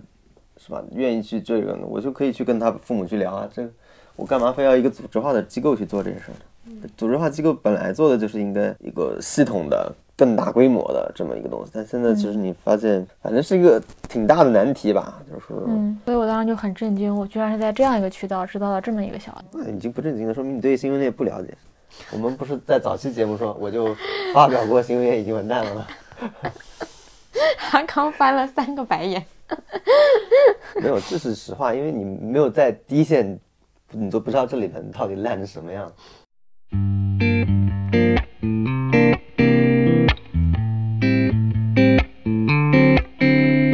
好吧，电视剧就大概聊到这儿，然后综艺这个月也没有什么特别新的可聊，就主要是综艺，它又是我们之前说的那个问题，对对它一直在更新。那我们上个月提到的综艺，这个月依然还是最热门的综艺。嗯没有也没有就是也没有什么新的观点可发表，就是这个点我们刚刚在回答老罗那个时候也已经聊过了新手机的问题。甚至我觉得，我过去那那我们聊那些综艺，我都有点过度去消耗这些东西了。嗯对对对对对嗯，随口聊两句。王老师有什么想说的吗？啊，没有啊，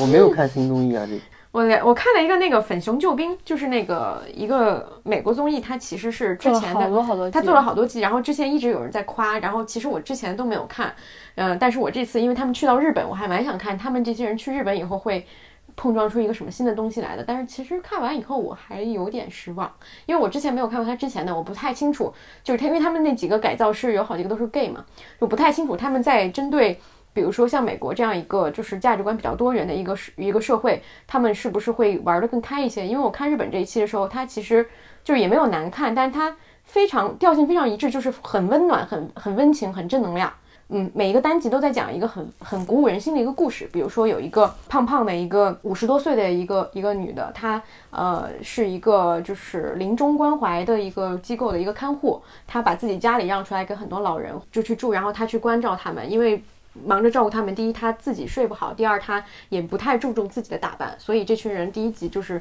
给他做一个改造，包括他的整个的房子也做一个改造，然后就是鼓励他发现自己的美，鼓励他用认真生活，就是这样一个主题。然后有一个胖胖的女孩，她一直是画画的，然后她一直觉得自己身材不好，就是有这样的问题，然后他们也鼓励她最后发现自己，然后他们请来那个渡边直美嘛，就是在日本很有代表性的一个女艺人，然后鼓励她，然后就是这样的一个过程。包括之后我看还有一个同性恋的一个男孩儿，就你知道这个话题，一个同性恋男孩儿的一个改造素人素人改造这个选题，在我我猜想啊，他应该在美国的节目里不是一个话题性，但是他放到日本社会，它就是一个话题性的东西，就是这个男孩就会面临我要出柜，然后在这个社会会遭遇到一些什么样的困境啊等等，就是他放到东亚社会以后，我感觉他整个的尺度都往回缩了一些，嗯，就是他会变得更加的温暖、温情、东亚的一一一种一种关怀式的东西。就我看了以后就觉得比较单调，没有什么新的东西。然后另外一个也是一个日本综艺叫《双人床》，这个故事还这个这个综艺还蛮好笑的。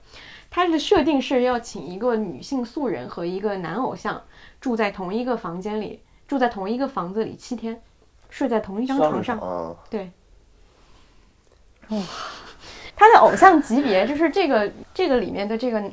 男孩儿，估计呃不算是特别红的那种，但是也算是有一定知名度。然后这个女孩她不是一个素人，其实这一期选的这个女孩是那个一个中国女孩，叫龙梦柔，她是之前以模仿新垣结衣出名的。哦，就是那个这样出名的。对对对，他就是以他去日本出道了吗？嗯，他去年去的日本，然后他嗯拍了一个日剧，在里面演了一个配角。然后他在，就是当时我记得有很多国内有网上有很多人骂他，就是因为他就是学新垣结衣那个笑嘛，然后大家就觉得他很假啊什么之类的。然后他不算一不算一个纯纯素人，但是在这个里面他是以这个素人这个这一方的身份进入的。然后这个看这个剧的时候，嗯。也不是看这个剧，我就是已经把它想象成一个剧了，因为它里面有大量的细节都非常日剧，然后它也是一个就是呃就是生活，然后后面有一个观察室，然后观察室的嘉宾都穿着睡衣躺在坐在床上，三个男的，其中包括这个男主角，然后他们三个人在那儿看，然后这个女孩就是非常的，就我说让我想起了就是《Heart Signal》的林炫珠，就是非常会，就是她是那种日本女生的那种可爱，哦然后很元气，然后会非常的就一直在笑，然后非常的精心的去去准备。据说最后这个男生也非常的投入，就是感觉依然是一个真人秀，然后演出一个剧的感觉。这是日韩的一个真人秀节目的一个惯常的一个套路。嗯大家可如果对这类题材感兴趣的话，它这个设定真的的还挺刺激的。对这个设定其实就是我在想放到国内有没有可行性，可能 过不了审吧。但是很难。对对对，就是他其实他们说的是你们是七天必须住在同一间房子，你也没有规定说两个人必须要睡在同一床，你也可以有一个人睡沙发。哦，但是他们还是蛮就是就是镜头还是还是真的是非常观察，是两个人一起刷牙啊，一起就是磨磨蹭蹭走到床边，然后要一起躺下，整整这样一些过程都会有，就是 非常细致，就是就有的时候真的想真人秀一定要做到这个地步。对也是，就大概就是这样。这个月没有看什么新的综艺了，然后接下来一个环节是王老师看了一个，哦，到没了是吗？已经是最后一个了吧？对对对，你看了一哦，个那个，纪对我录片，对他说是纪录片，反正挺有意思的，就是因为正好看了第一集，第一集就是我们正好他聊的就是我们上次说的金奇勇的夏女，他果然是把这个东西作为你要韩国影说一下这个标题叫《韩国电影一百年》这个纪录片。啊，对这个，对这个名字叫韩国电影一百年，然后看了第一集，正好他说的就是夏女，然后它是个纪录片集，是吧？我我待会跟你讲这到底是个什么片子，反正很好笑，先跟你讲他到底说了什么，他说的挺有意思的，我觉得这片子还是可以看一下的，就是。然后他就说了这个，其实夏女那个东西，风云浩和之前也也有也有聊过，我忘了是不是在节目里啊？风云浩和那个朴赞玉，就他们俩是金启勇的粉丝，对，对，所上以次播客里我们是说了，对，嗯当然他这个说的更明确了一点，他就说那个风君浩明确的就表示了他，就我后来想，确实没错，金融跟夏女就是一回事儿，他他们俩说的都是一个事儿，都是阶层问题，都是这个贫富差距问题。其实包括后来他那个片子里提到，那个风君浩特别喜欢夏女里边最后那个那一幕，就是那个女主角，就是那个夏女从楼梯上跌落的那个过程，他这后来。冯俊浩自己拍《寄生虫》里边也是一个地下通道嘛，他最后把那个意象都用进去了。然后他说朴赞朴赞玉为什么喜欢呢？朴赞玉后来拍那一部片子叫就是金泰梨演的那个小姐小姐，他说为什么选金泰梨？因为金泰梨跟那个夏女的那个女主角长得非常像，就是他提到这一点，反正我觉得挺有意思的。然后最有意思是个片子是纪录片，我本来以为可能是会去采访一下什么金庆勇周边的人，可能认识他的。然后呢，这个片子大概这个片子主持人和那个电影专家大概也就聊了十分钟左右吧，然后就开始放电影，真正的把夏夏女这部电影放完了。在里面放了一个，是吧？所以我说非常好，就是像你这个片子资源其实很难找，对，但是他这个片子里完完整整的放完了。资源还很好，是吗？对，是修复版的。我的天哪！因为是零二零零八年马丁斯科塞斯他们那个工作室，因为马丁很喜欢那部电影嘛，他们去这个我播客也讲过，也说过，对我应该说一个吧。一个主播指责另外一个主播上期就播客怎么回所以我就觉得很好笑。我以为原他就是比如穿插的说是吧？就该看的他就把整部剧放完了。那他是好奇怪呀，这种操作没有，，我理解他其实不是纪录片，它是个电视节目，它是个电视节目，啊。类似于什么，第一放映室什么？或者是佳片有约啊，佳片有约。这种东西。啊，像佳片有约，佳片有约。因为前面会有一段嘉嘉宾介绍它不是，纪对录片，虽然它叫纪录片，但它其实完全不是纪录片，它就是我忘了是 KBS S SBS 的一档一档节目，然后它就前面说一下，然后后面把那些电影全部放。就等于说它是等于说电影百年的一个活动，相当于这个一个感觉嗯。他把这些经典的电影就是在那它重新的有第二集吗？有第二集是另一部电影，啊，我怀疑就是那个百年十佳电影的那十部，那你有可能我没有看完，我还我以为一百部呢，一年选一部。好像有十几集，好像有十，好像不止十集。但我觉得很珍贵，就是那些电影资源找到了，就是以前是很难很难找那些电影资源，就没想到他直接在这个片子里边把那个电影资源全部放出来了。哦啊，神奇！所以我觉得就是感兴趣，确实是可以看一下的。嗯，别的就没有太多了。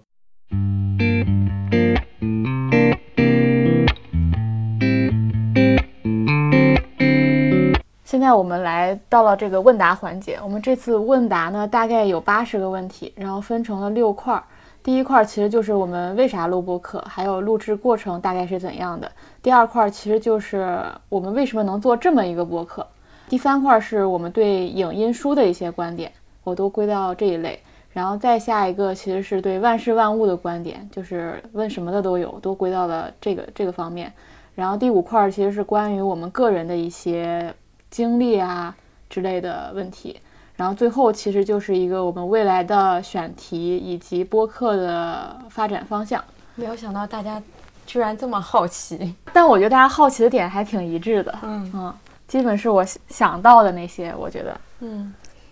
那我们就开始回答吧。第一个其实就是缘起，就是我们三个人大大概是怎么认识的，然后怎么聚到一起的。我觉得还是我我比较 就适合发言。对，因为这个我们三个人能聚到一起，其中的关键点就是阿康。嗯，嗯，我们三个是怎么认识的？我跟王老师应该是在我上大学的时候就认识了。嗯我跟他最早认识是其实是好像是也是微博，然后因为我那时候读新闻系，我就关注了那些所有记者。我觉得就是我能在微博上找到所有记者。感觉好老的样子。感觉那时候王老师应该加个 V 什么之类的那种。但 没有，他那他是好像在，我不知道那会儿他入职还是在人物实习，反正那会儿人物还挺会搞宣传，挺会搞这种推记者的。然后好像当时谁写了，就是在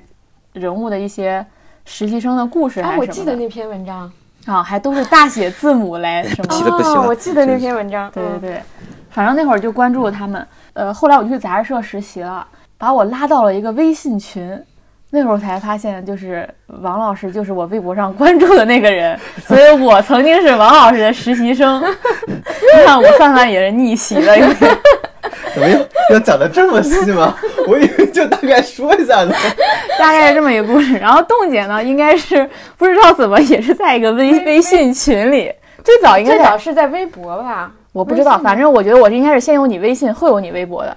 然后也是在一个什么微信群里。反正真的北京的这个媒体圈太小了，你只要你在这个圈子里，你早晚会认识他们。对。然后做播客，这认这是认识的过程啊。但是我跟冻姐线下认识是在今年的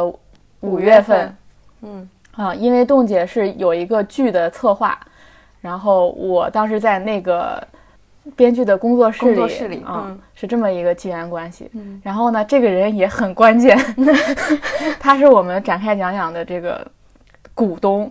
就是之所以有展开讲讲，就虽然是我们三个人先呃有了这个想法，但是真正能把这个想法落地的，就是因为这位编剧老师鼓励我们去鼓励我做这样一件们事。情。他怎么鼓励的呢？他给了我们九百块钱，然后这 我们现在录播课用的这个设备都是雷老师掏钱买的，嗯然后他就是我们展开讲讲的原始股东，嗯然后他一直认为这个投资他将来会有很有所大的回报对我只占三分之二，还有三分之一在我这儿。对，大概这是我们怎么认识和成为朋友的。然后好奇三位怎么聚到一起做播客的，这个我觉得我应该做播客是我最先提出来吧，我记得，嗯啊、是因为我跟冻姐就是刚认识不久，我们俩就好像聊天，每次都聊很久很久。嗯然后有一次我记得我们就在那个雷老师的工作室里边喝酒边聊小时候看过的电视剧，当时我就觉得这个东西完全是可以对跟大家一起分享的。后来我觉得就挺适合做的。我们很关心的一些东西，市面上是没有人在聊的。然后后来我就觉得，因为王老师当时也看很多的综艺和剧，然后跟我们这个很契合，就叫上了王老师。然后我们其实录第一期就是就是罗英石那期节目的时候，其实我们三个人还配合，我觉得不，我觉得配合的不是很好，因为那个时候是我们三个人共同交集，就只吃过一顿饭。嗯我说我我同时我们三个人在场的，就是我们只吃过一次饭就开始录播客了，嗯，所以那期的普就是磨合其实还没有那么好，现在其实已经挺好的了。大家已经比较熟了，是吗？是吧？是吧？对，虽然王老师一直认为他跟我们俩不太熟，你这个人骂我呢。这是他的原话。然后，呃，下一个问题是我们每期的主题是怎么提出的，然后大概是怎样的流程？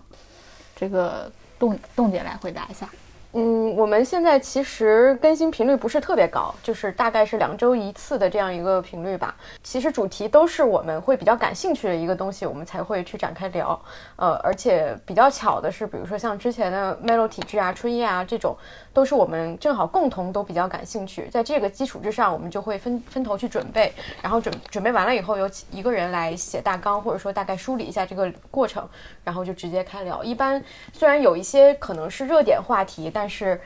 嗯，我们可能梳理一遍以后，觉得自己首先是自己的观点没有呃什么特别的地方，第二就是这个领域可能我们没有特别专业，所以就不会拿来展开讲，一定是一个我们都觉得还有一个新奇的点的一个主题，我们才会把它挑出来作为一期播客节目。OK，然后下一个问题是，选题之后，选题是怎么准备播客素材的，还是说完全靠日常积累？这个王老师来讲讲。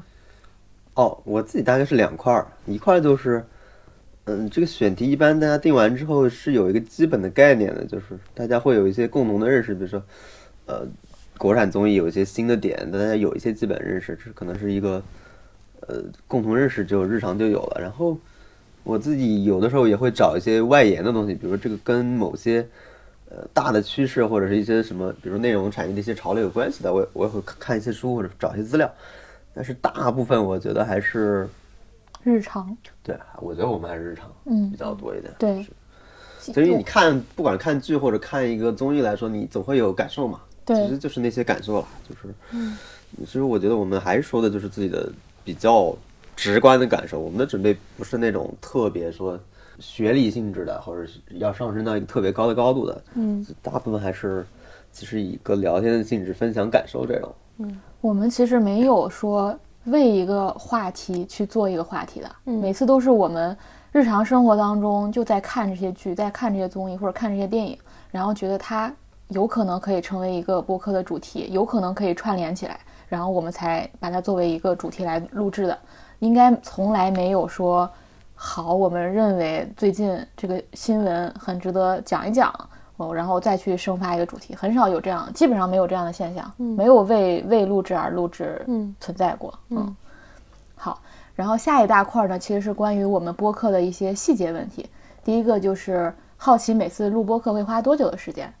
其实基本上是两个小时左右。就是这个，如果最后一期出来是一个时间，大概就是在这个时间上加二十到三十分钟的样子吧。对，然后一般我我因为我自己剪播客，我我感觉如果我们聊的聊的没有那么飞，基本上是剪正常就是剪掉十五分钟左右的素材。嗯，但如果是聊的比较飞，可能会剪半个小时左右，但基本上都是在这个范围，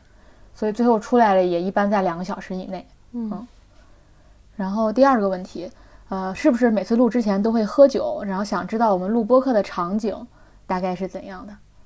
我们其实除了有几期以外，基本上现在稳定下来就是每次都在阿康家录制。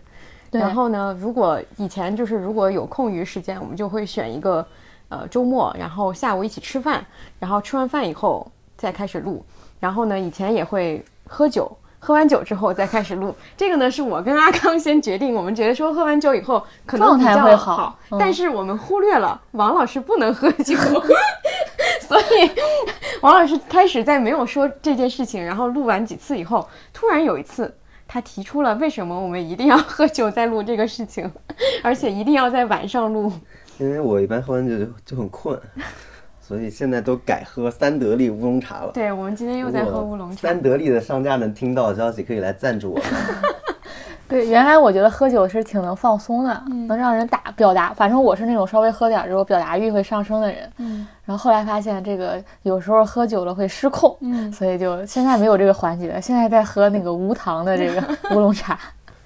然后我我们录播客其实就在我家的那个沙发前的一个地毯上，所以我不知道这个收音质量，我觉得还可以吧，就是尽量就是我们能达到的条件也就这样。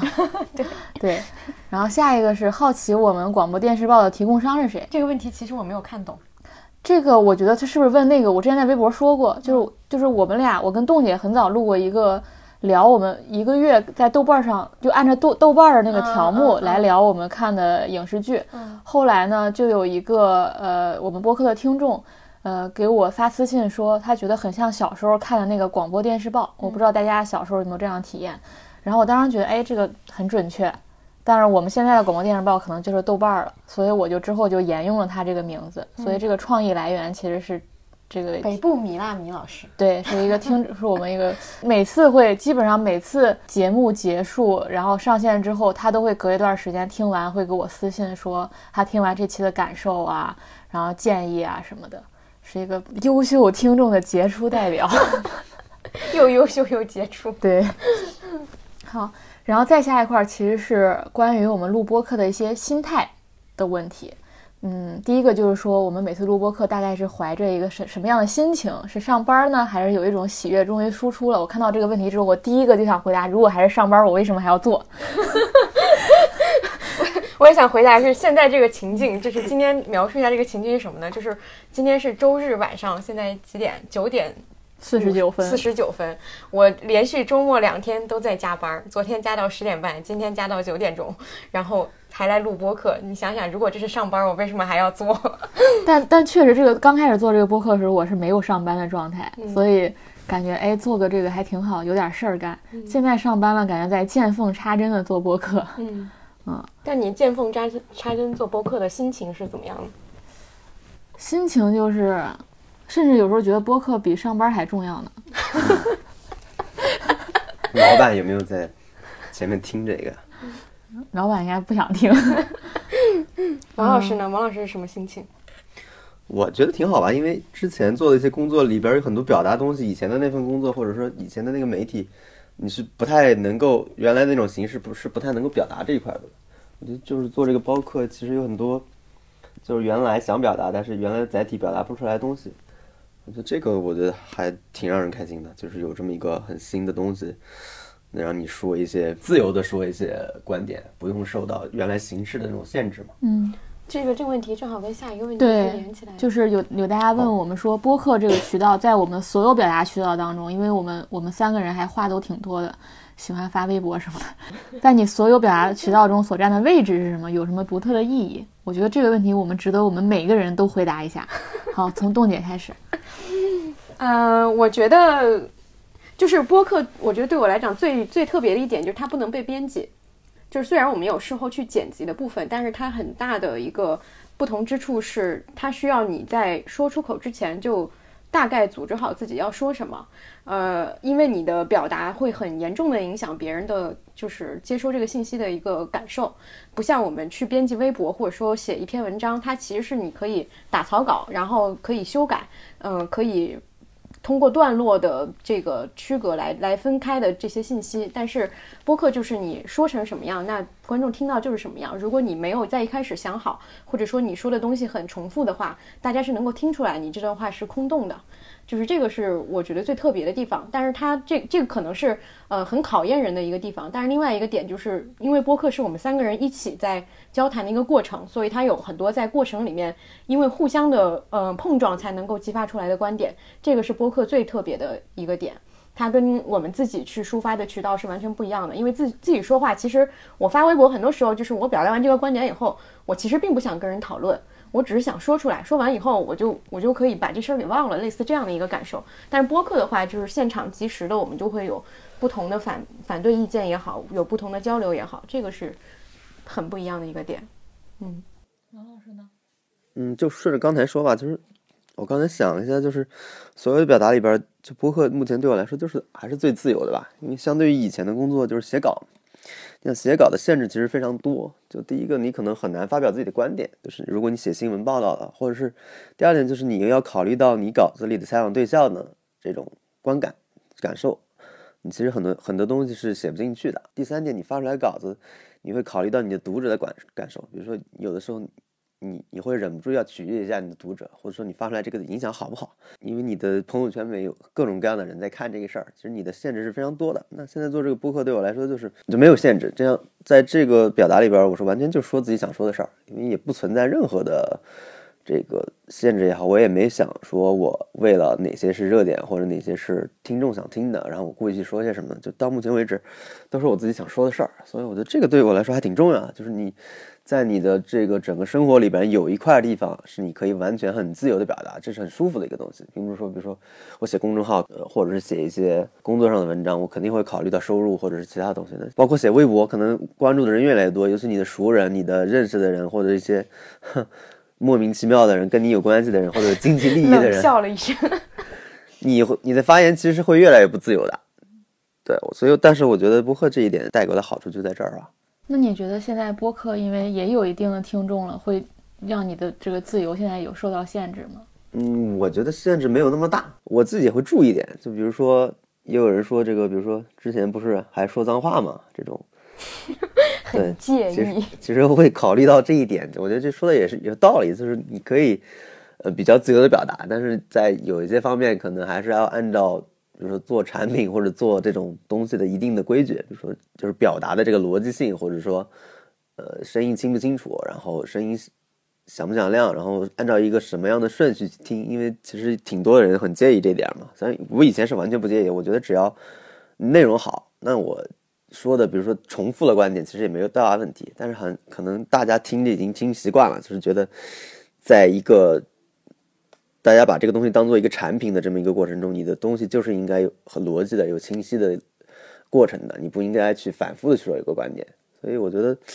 呃，对我来说也能接受。但是我来说，对我来说最重要的还是就是你有一个非常想拿、想表达标、想表达的一个观点。但是无论，然后剩下的就是说，怎么把这个观点更清晰的传递给大家吧。所以我觉得，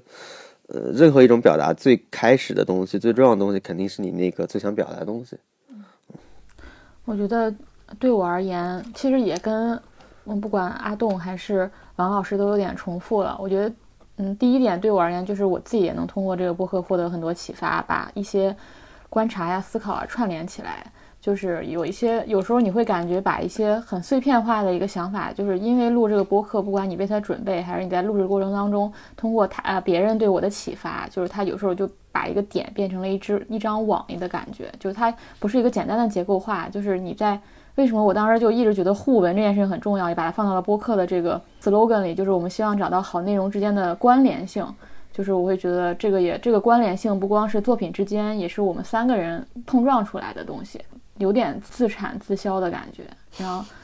对，然后第二点，我就觉得，因为我始终是对内容产品是非常好奇的，但我又觉得这个那所谓的做内容又不是不一定你一定要写个稿子，然后再加上播客不是你的本职工作嘛，没有人为他买单，所以你可以可以做各种好玩尝试，哪怕它失败了也完全没有关系。嗯，再包括，呃，我觉得我们聊最好的，我觉得做的最好的几期是那个播客的那个。国产新综艺那期和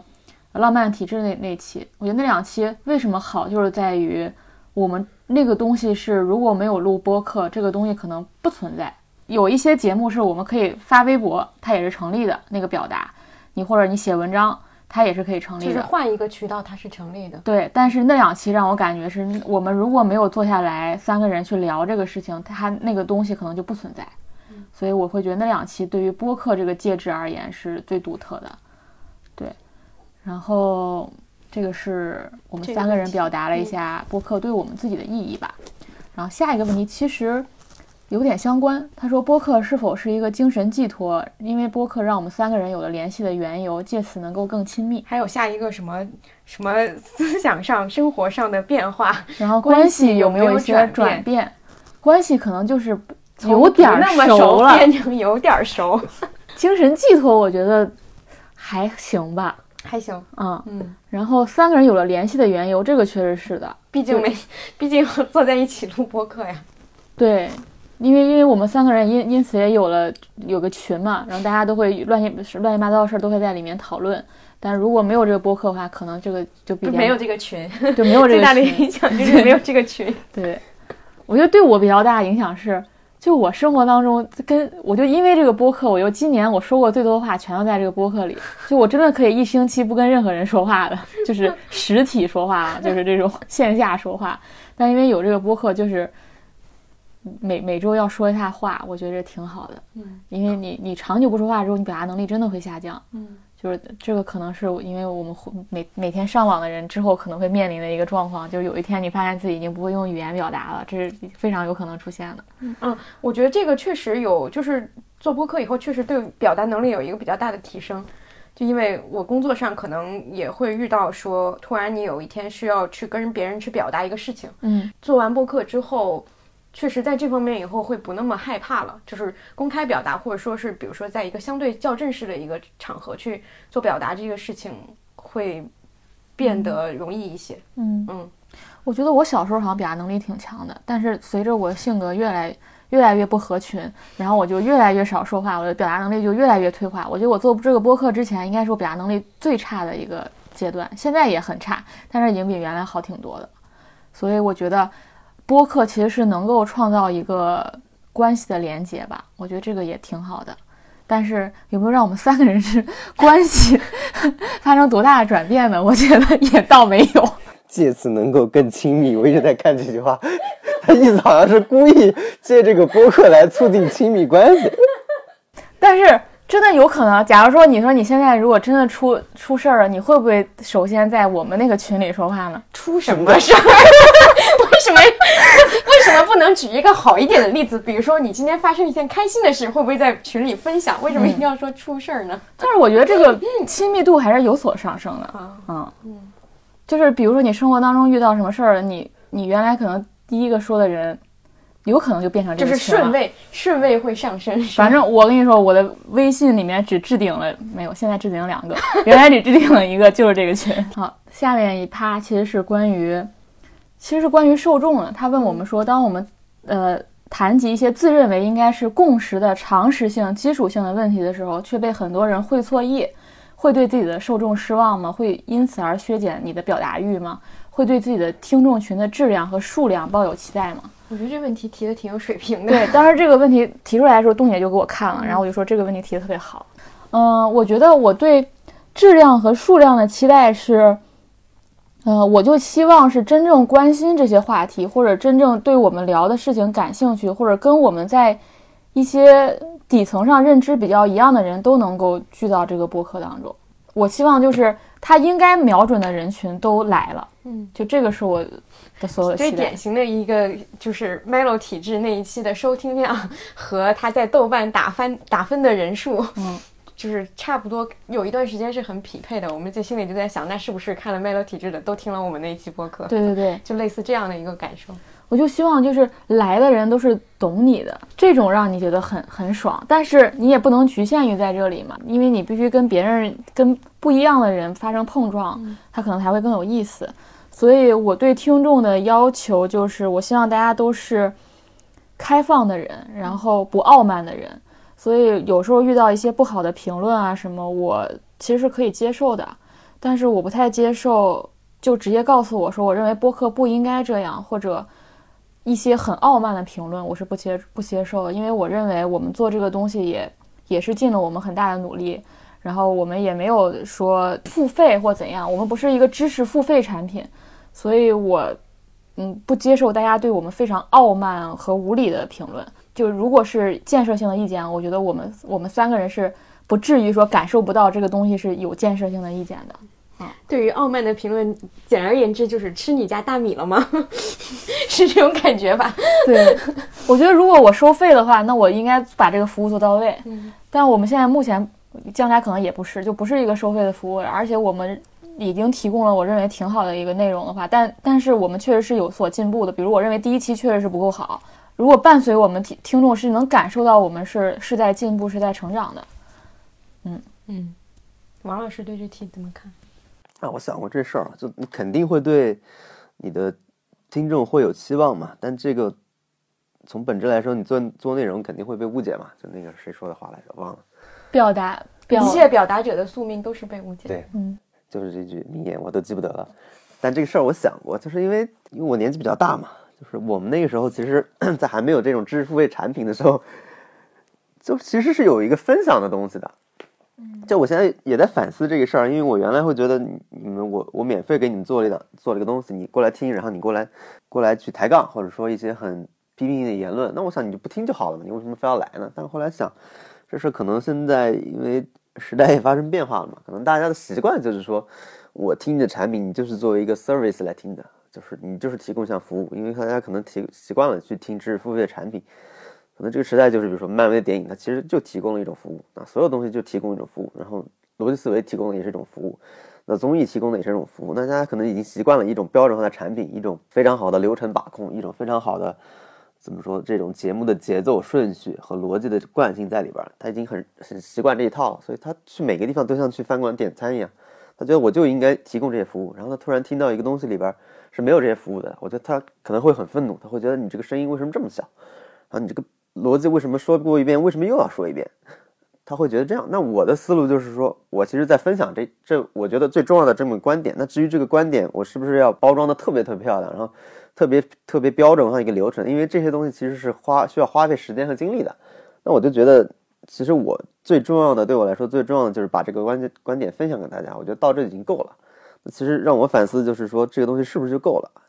其实我觉得很多的矛盾集集中在这这一块上，就是首先我我自己认为我这个东西是我有价值，我想分享的。然后第二个就是大家会觉得这个东西分享的这个过程或者这个流程上可能会有会有改进的地方。我觉得很多时候，呃，冲突会在这儿。但是我一开始也会很不高兴，但后来想想，就是其实也没有那么大的问题。就大部分的，我觉得对我们的听众来说，还是能够理解到。我们想表达什么的，其实并没有因为这个去影响到一些东西，但是可能我们未来可以做得更更好一点，让把这个门槛降的更低一点，让更多的人也去也能去理解你所表达的东西吧。所以这个东西我还其实确实还仔细去思考过这事儿。因为我我曾经做过知识付费，所以我是知道那套东西应该怎么讲。它其实就是应该把知识点明确的告诉你，然后是有坐标系的。我就像一个导游带着你去进入了知识的花园，但是不是海洋吗？哦，海导游进不去海洋是吧？然后，但是我觉得我们这个节目不是提供知识点的，不是让你听完这个节目之后你能跟朋友去总结，或者在饭桌上吹嘘自己或怎样。它其实是一个共鸣器一样的东西，就是。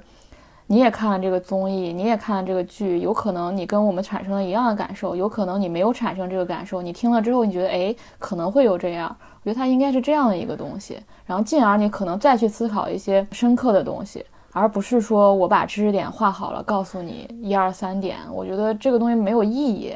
就是而且我不本身也不是知识付费的一个用户。对，因为刚才康老师说一点，我突然就反应过来，为什么？我们不是那种知识付费的产品，因为他刚提到互文嘛，因为很知识付费的产品的概念就是说，你你在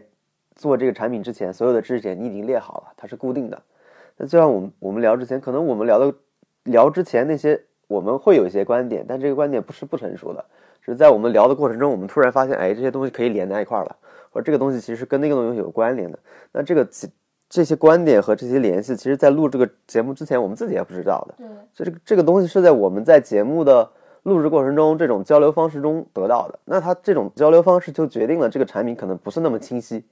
就可能确实有一段话说了好几遍，或者说反复提到某一个联系，因为它不是一个深思熟虑的，在之前就已经确定好的东西，我已经排版排的非常完美了给你，它就是一个。本质上，对对我们来说，它也是一个新东西。它是在思考和交流碰撞的过程中完成的。它是一个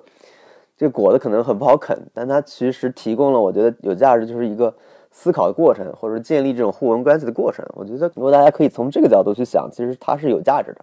就是不要去光看那个很漂亮的结果，你可以去看一下这个漂亮结果是怎么怎么达到的这个思考的过程。我觉得这个也许会更有意思一点吧。嗯，它甚至都不一定达到一个漂亮的结果。对，所以因所以我就觉得这种粗糙其实也不是没有价值，相对于很漂亮的一个产那个付费产品来说，然后它它是另一套逻辑啦。我是觉得大家如果从这个角度思考上，就是你就会觉得其实粗糙一点，就是如果完全把这种粗糙去掉，一种非常简单清晰的逻辑做，它可能会把这一部分的很好的那一块去掉。灵光一闪。对，就是放松的状态，然后聊天的状态，是本质的一个思考的过程，可能就没有了。嗯，好，下一个问题是想对尝试用播客表达的朋友有没有什么建议？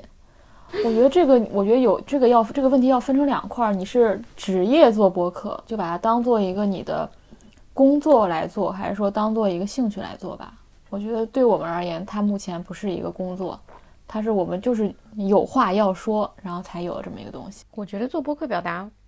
没有什么特别建议，就去做呗。做了以后，很多事情你会自己慢慢摸索出来。嗯嗯，就是比如说像一个基本的流程，就是你要先定你要讲什么，然后把大概的点都列下来，就是做提纲嘛。然后你再去尝试用口头表达，然后你再去听你自己表达的这个逻辑跟你最开始的设想有多大的区别。一次一次之后，它其实就会被慢慢的修正，你就会慢慢掌握一些诀窍。对，反正你只要开始，你就会遇到具体的问题，你再去解决具体的问题，这个过程就完成了。嗯，我觉得这个就是就是一开始我们说到说鼓励我们的人，就是我觉得这个事情就做这个播客也是今年我学会一个比较大的一个事情，就是你要先去做，然后才会有有好的有坏的。你如果只是停留在想的话，就什么也不会有。嗯，我这有一个建议，取名字的时候不要再取四个字。还有一个建议，做做那个头像的时候不要用黄色和黑色的配色。啊，我们当时做那个，我们当时做这个 logo 的时候，我们就发现很多，尤其是跟中产相关的很多播客的，不管播客还是媒体，它的 logo 都是黑色和黄色。哇，发现第一导演也是的搭配。然后后来我们当时为什么选这个，好像是因为我们选了一些影视剧里的海报，嗯，然后当时发现《大小谎言》就用的是这个蓝和粉，黄王老师，王老师要求要粉要粉色，对，啊黄老师要求的要粉色。我就把这个传达给了我的室友，他最后就做了这么一个。嗯，好我们聊了半个小时，聊完了第一趴。但第一趴基本上是大家最关心的，我觉得啊。好，然后第二个问题，其实是我我的理解就是，我们为啥能解读？为啥看的时候想这么多？嗯，然后我我我发现大家这好几个问题其实都是这个相关的。嗯，就是说你工作已经很饱和的情况下，为什么还能看这么多东西啊？然后为什么看每个作品都能有有一些思考？然后再再比如你怎么保持这个输入和输出的这个平衡？基本上。或者说，大家也有有些举具体例子，比如说看《奇遇二》的时候，他也觉得有一些模模糊糊的东西，但是他没有像我们那样抓到了一个，并把它表达出来。嗯嗯，基本上是关于我们对作品的解读，以及我们为什么能看这么多作品。嗯嗯，这一块儿大家来回答一下吧。我觉得这个问题是不是也能分成两块儿？一个是为什么能看这么多，然后另外一看完了为什么能解读完以后到底怎么解读的？嗯嗯，先回答为什么能看这么多。嗯呃，因为我我是比较喜欢看剧和综艺的，就是对于电影，我其实是去就是除了去电影院看以外，自己看电影的，就是现在是越来会越来越少，因为呃平时工作确实已经很很忙了。我们曾经讨论过这个问题，就对我来说，如果我的工作已经结束，然后回家还要花两个小时非常全神贯注的去看一个电影，每天其实是很难的，所以我会选择更多时候是会选择剧，而且我看剧的时间也非常的见缝插针，就是比如说早上起来，然后化妆的时候就会看一个看一个剧，或者说就开一集综艺，就就就像伴随一样在那里。然后中午吃饭的时候也会看，然后晚上回家什么这些都会把这些零碎的时间用起来。另外就是有一些剧我其实是会倍速看的，尤其国产剧肯定倍速看。然后我看一个经典的韩剧，我看的其实是它的结构，我就会用倍速看。然后今年也确实是摄入量会比较大的一年，我的工作因为跟这个。呃，影视很相关，就是摄入是我工作的一部分，就是你需要去看，比如说要看市场现在国产剧在放什么，然后大家都在看什么，类似这样的摄入是对工作来说也是必要的，所以我在工作和呃自己私人摄入之间并没有一个非常明显的界限。嗯嗯，王老师呢？我基本是两块儿吧，一个是有固定时间，就每就是我一般就是吃午饭和晚饭的时候，我一般大部分时间应该都在家里吧。那基本上你的两餐饭基本上就能看一集综艺了，所以我基本上看的时间都是固定的。周一大概看的就是那几个综艺，周周二大概会有一个，周三有一个时间表。对，像声儿的一样，天天看，对，嗯，然后综艺一般到周四和周五就没得看了，他们综艺都是在周末播，然后你你会周一看嘛。然后其他就是原来工作的原因嘛，因为做媒体原来是不用坐班的嘛，都比较自由。其实现在也不用坐班。啊，对，就是就还在做媒体嘛，呃，就是空闲的，就是空剩余的时间是蛮多的，就是你可以你可以做很多事儿嘛。就我又不太爱出去玩，那待在家里干嘛呢？是吧？基本上就是去看一些内容相关的东西，所以时间大概就是两块儿吧。我觉得可能相对一般大家坐班的时间，确实有大块儿的时间和吃零碎的吃饭的时间都会比较多一点。嗯，我其实是看电影比较多，因为我从大学开始，我基本上就会每天晚上看一部电影。当然不是每天都能做到啊，但是基本上会有这么一个习惯。后来工作后也基本上延续了这个习惯，也依然不是每天能做到，但是你就有一个晚上回到回到家就看一个片儿，然后你我是我为什么喜欢看电影呢？就是我就是希望我有两个小时时间能够在另外一个世界，然后这个两个小时你就是好像从这个地球上消失了一样，就是就是全这个也不能说一种全神贯注，但是你但这个两个小时结束了就结束了，但是剧有可能就它很长，然后你你你好像它是跟你这个时空粘合在一起的，电影就好像你能你就就好像消失了一样。所以我就看电影比较多，但因为做这个播客之后呢，我今年其实是看剧和看综艺要比原来更多的一年，就看电影没有原来那么多了。但我也觉得都挺好，因为我觉得现在这个界限没有那么没有那么就是分明，其实很多都是一样的，我觉得在底层上都是一样的。这是看片，然后也是跟工作有一定的相关性吧，就原来相关性还不是那么大，但今年可能相关性比较大，有时候觉得。不管看电影啊、看剧，都是半工作、半做播客、半玩儿这样。然后总结来说，就是时间还是总结来说就是以饭养息，自产自销，以饭养息，这就是我们的八字真言。对，其实我觉得好像做媒体的人就是看这个东西比较多，因为就很相关。嗯，就是你都是内容产品嘛。其实原来我觉得上大学的时候，我就光看这些剧，去给那些杂志写什么电视剧剧评，以前还有这些东西啊，就是影评什么，你就你就可以上班了，就等于是那个时候就已经学会了以饭养息了。那时候就你那个时候我就觉得这完美工作，天天在家就看电影看电视剧还能挣钱。哦，我跟你说，我看到我大学的时候发的那个什么，当时还是什么状态什么之类，我写有没有什么每天看看剧。看看电影，写写读书笔记就能赚钱的工作啊！后来发现，哎，我不就在做这样的工作吗？好，那我们刚才说的就是我们为什么能看那么多？嗯，那下面我们就回答为什么看完了还能解读？嗯，其实我觉得也是跟工作相关了，但是可以具体说说。我觉得一个点是因为你看的量上去以后，就像我们刚刚说的一个关联性的东西，它就自然而然的会出来。就是你看完这个东西，你你就会想起一个跟它的表达很类似，或者说在某些方面很相像的东西，这就是一个本能的反应了。在这两个东西相比较之下，你就能够产生一些想法，就说，哎，为什么这个导演 表达同一个同样的主题，这个创作者是会这么想，另外一个创作者会那么想，就是在这个比较之下就已经得出一些结论。另外就是。工作确实是占一个因素，就是你你很正常的，大家就会讨论说啊，我们这个东西要怎么写，我们这个项目要要要做一个什么类型题材。那大家就是，尤其是工作当中，其他的同事也都是阅片量还蛮大的人，大家就会碰撞嘛，就会说这个东西很像一个什么什么什么，然后就就等于说就有点像是那种参考书目就越来越多那种感觉，那你自然就会去找来，然后去看，然后看完以后就会领会到他说的那个意思。我觉得这个是很正常的一个反应。嗯，因为我们可能都做的比较相似的工作，可能在这方面几乎是下意识的吧。嗯嗯，王老师呢？我跟东姐的想法是一样的，就是这个东西就是你的量上去了，量上去你自然会发现里面有些是规律性的东西嘛，那你自然会去把那些规律性的东西总结出来。就是可能很多时候我自己有的时候去看一些创作也好看一些嗯内容上的表达也好，可能。不再是完全以一个纯观众的心态看了，因为本身我们自己也是做内容的，所以你自然会看到他的表达，他的表现方式是什么，就你会去想他为什么要这里拍，你已经不是纯粹的作为一个单纯的观众去做这件事儿，你可能以一个创作者的心态去分析它，因为你自己可能也要做相关的事儿，那可能这个就会就会导致你的呃最后的总结和这个提炼可能就跟一般的观众不太一样了吧？嗯。我我刚才没想到量这方面啊，我想主要就是因为你本身做内容，你就会对各种内容产品，因为最后你会发现很多内容产品都是互相借鉴，或者说，呃，只是形式不同，但是你只是你如果你在做这个东西，你肯定会从电影当中学一些东西。你比如写稿子，你可能要借借鉴一些电影的镜头啊这些东西，或者是电视剧也是，综艺有时候也是，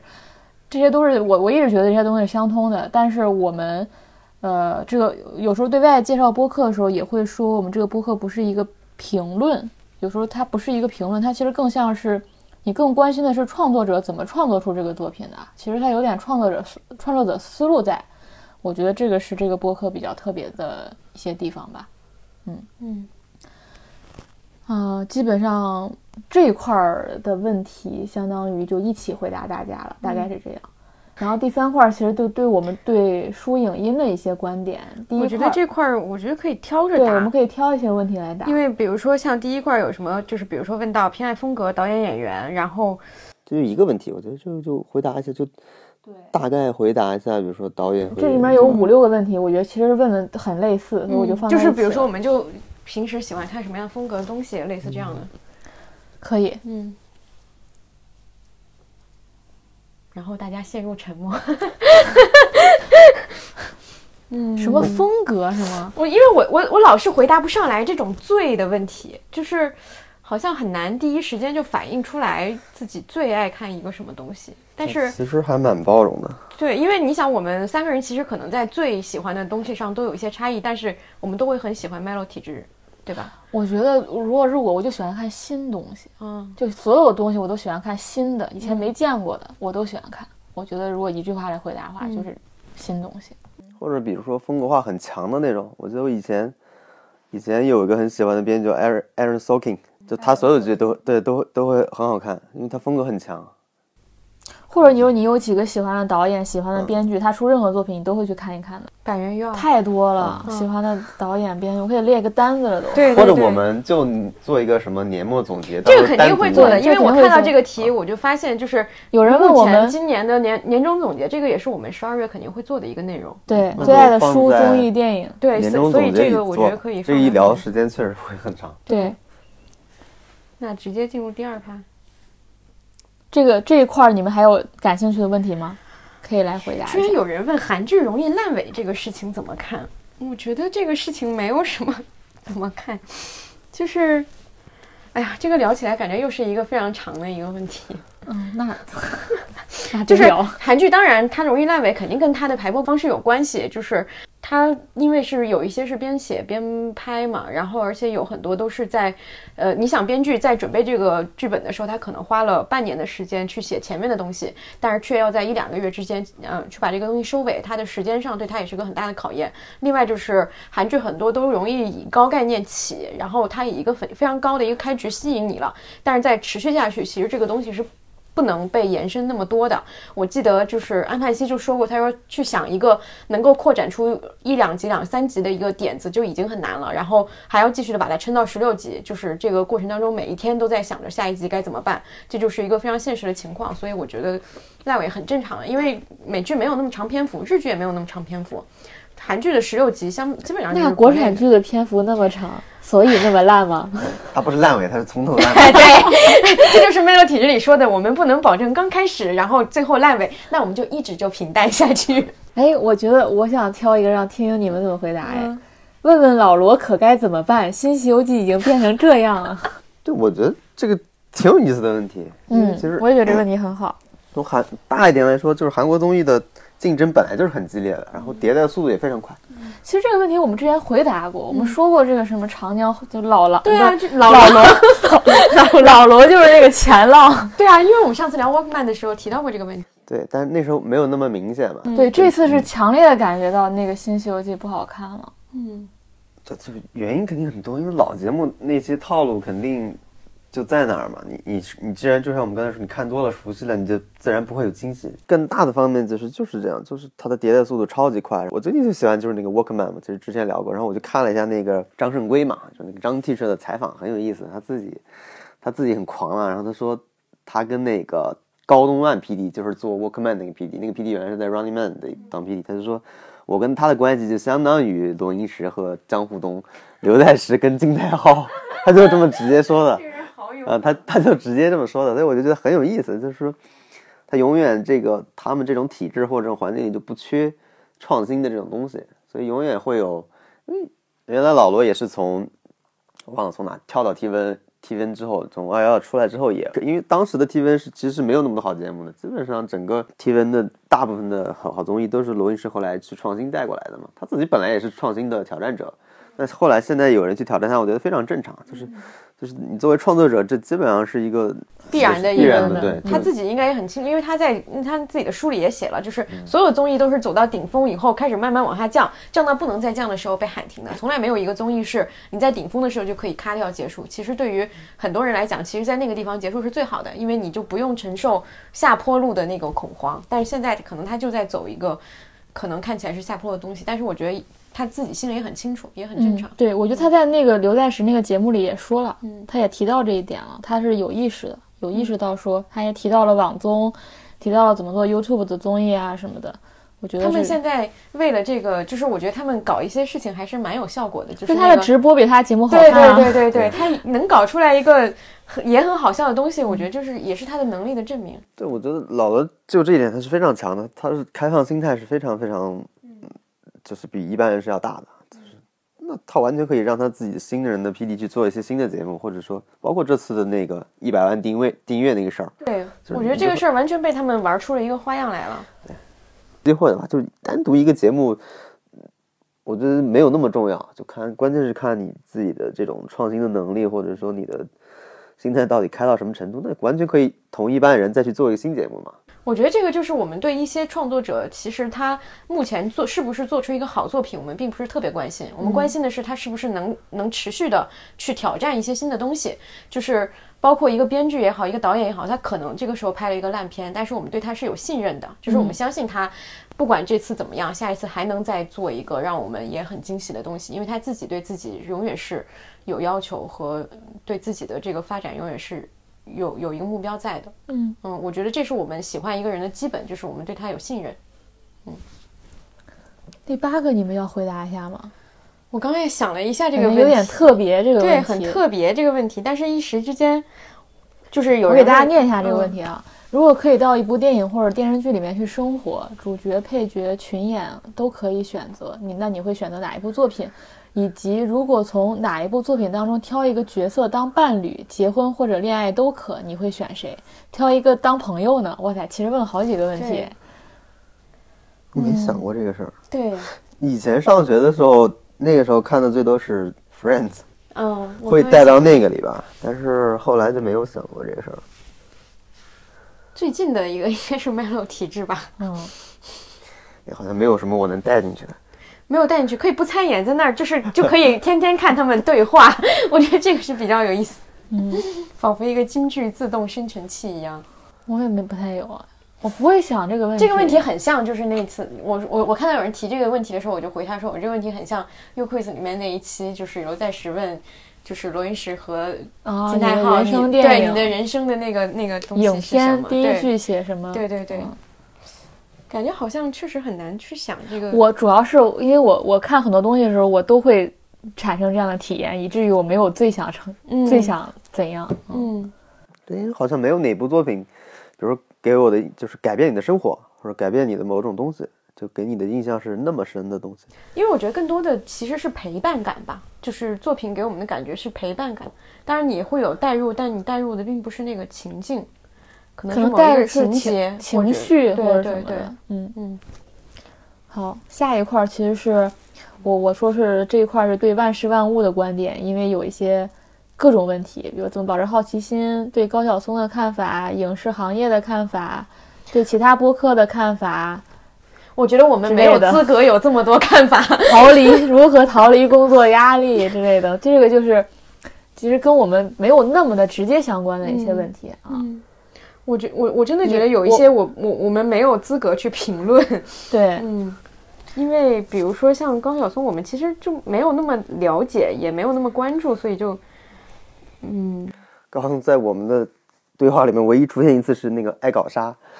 呃，原来我们同事中间出现的一次高晓松，呃，郭德纲是吗？高晓松、许知远。罗振宇、许知远，我只知道那个有一次是喜马拉雅还是什么的开屏是，嗯如果这地球上只剩下对对许知对对对远和高晓松这两个男人，你选谁？对，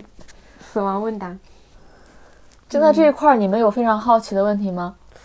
影视行业下坡路，天哪，这个问题为什么会在这里出现呢？因为觉得我们三个人都跟影视行业相关，其实也没有那么的相关。嗯，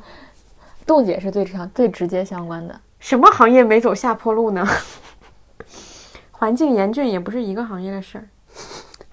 持什么态度？我我发表对影视行业悲观态度，我是什么身份啊？我悲观乐观又不重要，又不是什么大佬，主要确实不太了解，可能要问大佬吧，至少我觉得都是什么那些爱优腾的负责人，或者是什么国内影视公司的问问问灵山老师比较合适。对，肯定是有影响，当然是寒冬啊。但是你要去具体展开这个事情，我觉得不是在这里不是特别合适。我们没有什么资，就是活着呗，恰饭呗。平时也会听其他播客，你要讲吗？我我因为我只听一个呀。我也只听一个反派看影影评。对呀。哦，原来那个李如一做的时候，我还听他的哦，李如一我原来也是听的，但现在不做了，吧对他？现在不怎么更新了。他的播客当中，我还蛮喜欢他。他我喜欢的点就是他总能提出一些新的东西出来。对，还有如何把把握自己人生的高光时刻，这这个就个我也很想做到。把握是什么意思？把是握捕捉但是我觉得这个问题很奇怪，就是你在你很多时候你在人生的高光时刻的时候你是不知道的这个是只有你快死的时候才能总结。啊，对啊，你你是不哪知道知道。什么时候是高光时刻？嗯，你只知道现 现在很开心，那高考吗现在很开心，那怎么叫把握呢？你那你开心就完了呗。你不要 diss 大家的问题。对不起，对不起，不是那个意思，就是祝愿大家都有高光时刻。下面一个问题我也不知道怎么回答，存在主义危机是什么感受？就是问自己为什么要是活着，这个是存在主义危机的。那么多剧还没看呢，哪有时间想这个问题？好 可以可以，好，可以，我们进入下一个吧。下一个其实是关于我们个人的一些问题。其实第一块儿其实就问我们大家一些职业经历啊，然后怎么走到怎么走上这条不归路的，然后现在在做什么，大概这样。嗯，我觉得这个可以说一下。那个，但是他说，请问三位研究生的时候，我想我们三个当中，我没有读过研究生，拉低了大家的学历水平。杜姐先回答吧。我本科学的是政治学，然后研究生读的是新闻，但是我研究生其实也没有学什么，我研究生大部分时间都在实习，然后研究生的时候就开始去严肃八卦了，然后那个时候在那边从实习到最后工作，可能有两年多，将近三年，三年的时间吧。然后在毕业快毕业的时候，我就很明显的感觉到，就是我虽然读读新闻，然后也对新闻感兴趣，但是我并不是一个，我觉得我并不是一个很适合做记者的人。呃，然后我也并不是那么的适合去做一些特别严肃的东西。那段时间，因为我之前实习有在就是报纸的文娱版实习过，然后那个时候也是正式开始，因为工作会对电影电视剧接触会比较就是系统和深深入嘛。然后在那个时候就对电视剧，我就慢慢，其实这个过程也是慢慢发现自己感兴趣的事情，然后再把感兴趣的事情变成工作内容。我对电视剧感兴趣以后，现在就在影视公司工作，然后做策划，准确来说就是编辑，呃，编剧的编辑，有点那那个感觉，嗯，现在差不多就是这样。我觉得，嗯，一直以来确实是对文字或者说对影视都比较感兴趣，所以才走上了这条不归路。好，那王老师讲讲你怎么走上这条不归路。哎，我因为我毕业时候比较早吧，我因为那个时候，哦，先是说研究生的时候是吗？我都我都我本科和研究生都学新闻的，都是比较那种传统的新闻系，就是什么都学不到的那种。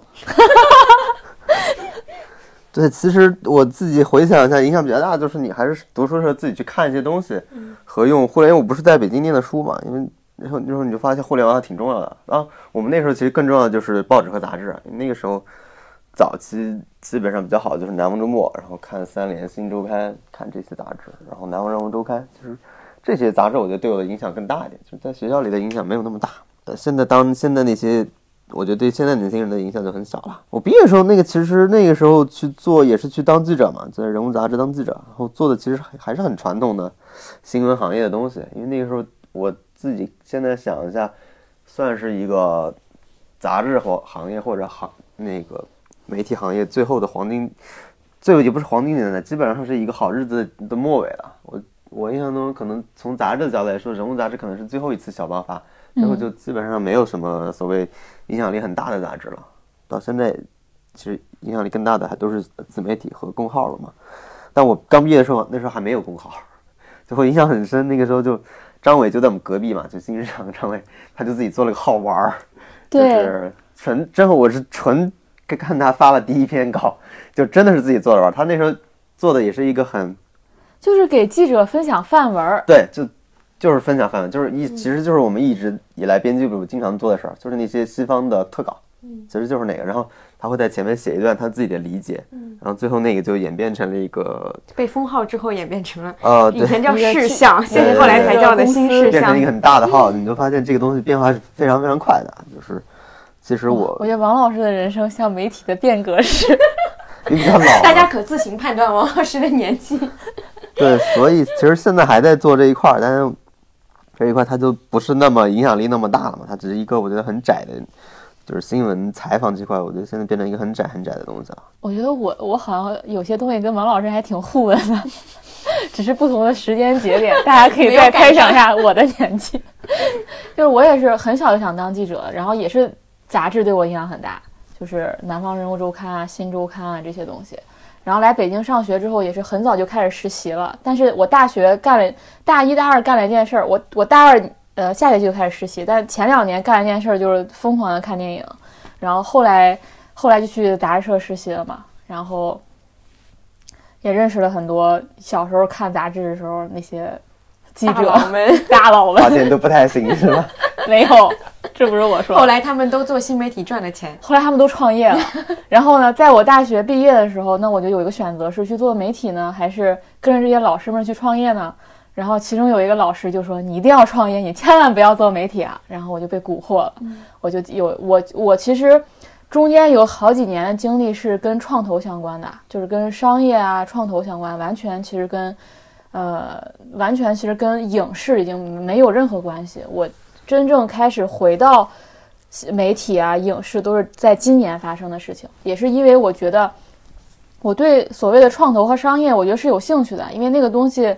是有吸引你的地方的，但它不是你能够持续想要为之奋斗的一个东西。对，所以我今年也完成了这个转变，就是离开了那个创投相关的东西，然后又回到了影视，然后现在是把影视和媒体结合起来了。嗯，对，大概是这么一个过程。好，这个问题算回答完了。嗯，呃，下一个其实是问我们感情经历，我也觉得很奇怪。真的很奇怪，我就直接跟他说你问错人了，不是在于我们没有，而是在于就是为什么要回答这个？恋爱里面的心动瞬间，去韩剧里找好不好？对我们就不回答了吧。对，就不回答了。这个这个没法回答，感对觉嗯。然后第三个是豆瓣账号，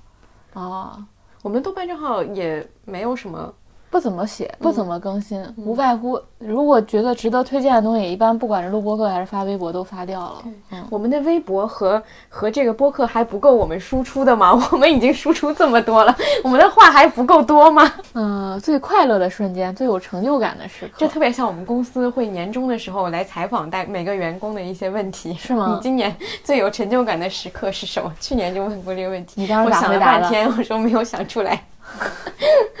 你这是个很冷静的员工，这个我觉得挺多的吧？嗯啊，我觉得这个快乐瞬间还挺多的，但是录播课也很快乐啊。嗯，这很就是很多小快乐。但你说醉，他都没有到对，真的。没有醉。对，只有小快乐，嗯，没有哪个最快乐。可能谈恋爱最快乐，我又没谈恋爱。好，下一趴，最后到了最后一趴了，未来的选题和方向，这个挺好的，这个可以说一说。第一个是有没有想法来聊聊不同时代的同主题的电视剧的变化？这个我觉得其实我们有，嗯我们第三期其实就在讲这个都市爱情的这个日剧，嗯有这个平成三十年有哪些变化？嗯其实我们是有表达的。嗯，这个其实它比较大，这个题，我觉得之后可能会有。有有具体涉及到某一个作品的时候，我们去可以展开去聊，呃，肯定是是一个比较好的方向。中日韩美几国肯定也有不同，然后因为我们目前的话，可能是中日韩会涉及比较多一些，然后美剧的这种比较会相对少，但是之后应该也会有。嗯嗯第二，对情景喜剧感兴趣吧？有没有可能展开讲讲？现在情景喜剧很少哎，挺感兴趣的，但是好像没有哪个能让你觉得它有一些新东西出来，值得探讨的东西出来。现在是一个情景喜剧很稀缺的一个时代，大家不是不看情景喜剧，但是去有能力去好写好一个情景喜剧的人越来越少了。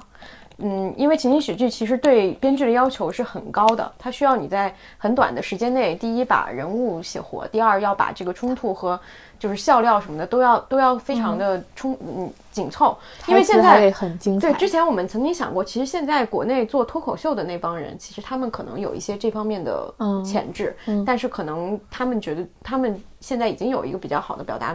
渠道了，就脱口秀这种形式，嗯就可能很少有人会往这方面去进行涉猎。嗯，因为以之前像《我爱我家》和那些就是什么之类的这《武种，林外传》对情景喜剧，其实都还是就是很经编剧典的对编剧的能力还是蛮强的。嗯嗯第三个有以后有机会展开讲讲英剧、美剧吗？绝对有。嗯嗯第四个，可不可以多讲讲非院线的电影和电视剧呢？我们其实也有吧。他说广播电视报总是院线电影，希望啊，非院因为院线其实有看，但是我总觉得看的人比较少，或嗯者我们三个人都没看，我觉得无法讨论。因为广播电视报有一个点是它是当月的，所以嗯我们再怎么选，它应该也是当月的。呃，就算是非院线电影，它也是新电影，就是很少有那种说我们看了一部以前的电影，我们再来聊聊的这种情况。这个算是我们这个栏目设置就把那些东西排除掉的一个。对，因为我在呃准备呃这个月的广播电视报的时候，我就觉得我这个月看过一个特别好的电影，就是滨口龙介的，他在北京办了一个影展，然后看了一部他的《激情》，一个电影叫《激情》，但是我没办法在这个电视报里面，讲，因为有可能豆瓣上总共看过这个电影的人，可能也就一千人不到。那我在这个环境里讲，大家也不知道我在说什么。就是我总觉得这个有可能受限于这个这个大家看过的人数啊，所以我觉得有时候我们讲院非院线电影会比较少。或者我们也可以设这个栏目，对设置一个栏目一人专门说一个呗，或者是这样。讲就是以前的旧的东西，我们翻过来看，或者说甚至我们重看的以前旧的东西，有什么新的想法，就它就不是一个当月的东西，我们甚至都可以不用每个月都录，可能攒一攒，把这个东西给集合起来。可以，但是有个问题就是我们有会有会有点就是你说你的，我说我的，我们三个人可能就对没有办法的不一样，对没办法交流。嗯嗯，嗯，所以这个我我觉得我觉得大家如果有这块儿需求，大家就看微博吧。嗯，就是如果我看了一个很好的电影，我不管它是不是院线，不管是不是现在的，我肯定会跟大家分享的。嗯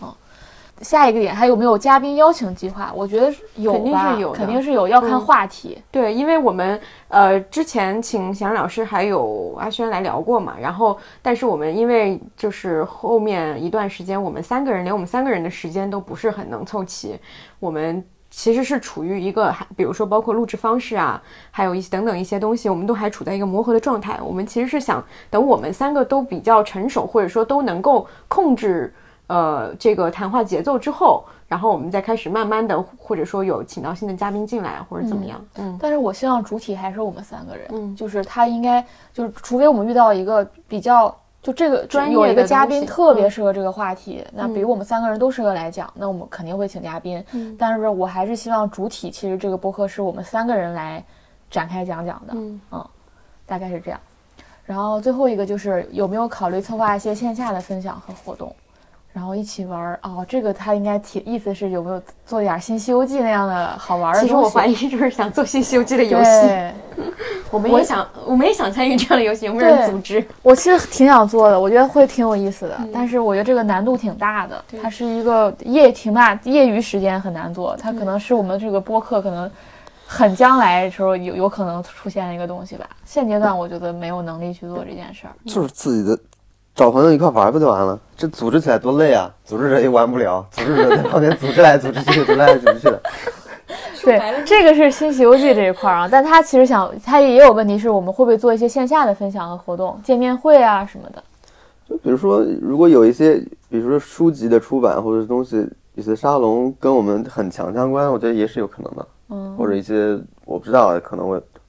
会有一些，只要我们以什么身份然后王老师真人 真人秀十级学者参与一个？展开讲讲著名播客，展开讲讲这个。你这个太招黑了。我觉得很我不我不排斥吧，我觉得我觉得任何这种内容形式我都不排斥，甚至有之之前不很想做直播嘛，我就觉得有些东西搞成直播也蛮有意思的，就不排斥，但我不觉得它是一个必然必然必须有的东西，因为我们也不是非想非要怎样，嗯，也不是一个创业项目，也不是什么的，我觉得不是一个必需品，是看我们心情。这个事情就是我们今年往这迈了一步，就是把这东西做出来已经不错了，剩下的事情明年再说吧，也不知道明年会怎么样，可能有这个机遇。嗯，对，如果有分享，呃，有线下分享，就一就一定我认为那个东西必须线下分享才能有，我才会考虑这个形式，而不是说必为了须有这个形式，我就要做一个线下，肯定不会这样。嗯，比如说罗英石来这个北京开什么，那个是吧？他的他他书他书是不是要再版了还是什么？我们要不要我们请老罗吧？对呀、我们不就可以做了吗？对，就这种，那你必须老罗来了，那就只能做线李下。秉宪是吧？这种对，我觉得这种是好有意义的。说了一些虚无缥缈的东对，西，说了一些。我本来是听众问我们能不能办线下见面会，结果我们想去的是老罗和李秉宪的见面会。不是啊，万一有听众有这个渠道是吧？做综艺的或者做这种对外版权这个沟通的，拿下了，比如说李秉宪出了一个什么导演书，或者老罗出了一个新书，那他可以邀请老罗来北京做沙龙，那我我们就可以去跟老罗聊了呀。对，我觉得这个是，因为我觉得我们现在，我觉得我就是，我觉得展开讲讲现在有一个小小的一步，就是我们有时候聊到的一些内容，创作者本人是听了我们这个节目的，那我觉得有可能是能不能给我们的听众有一个内部讨论啊，或者什么，那这个就蛮适合搞一个线下的。因为我们不是强调其实是想分享创作者本身的观点嘛，那其实跟这节目也是契合的，那就当面问一下创作者怎么想的嘛。对对对，好了。大概我们今天的播客提问大概就结束了，好累啊，真的回答了一个小时。是吗？然后因为我们这个，呃，也是我们做的，我们是六月六月底开始做的嘛，嗯到现在十二月一号，嗯也是小半年的时间。我觉得下一次可能又得过半年了。嗯嗯好的，那这期我们就到这里。就到这里，下期再见，拜拜。北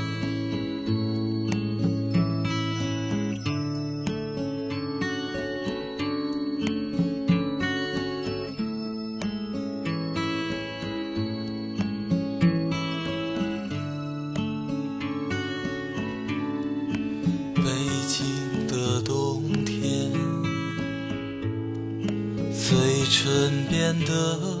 干裂的时候，有人开始忧愁，想念着过去的朋友，被风吹进来的那一天，候鸟已经。飞了很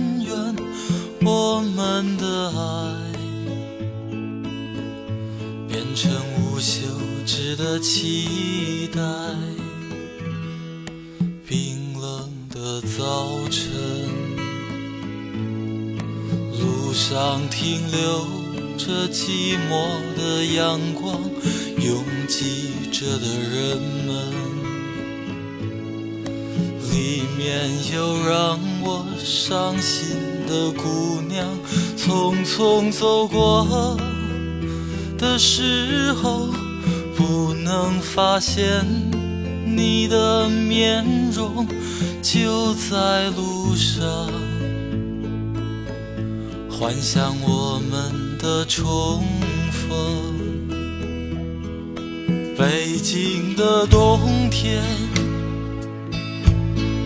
飘着白雪，这纷飞的季节让我无法拒绝。想你的冬天，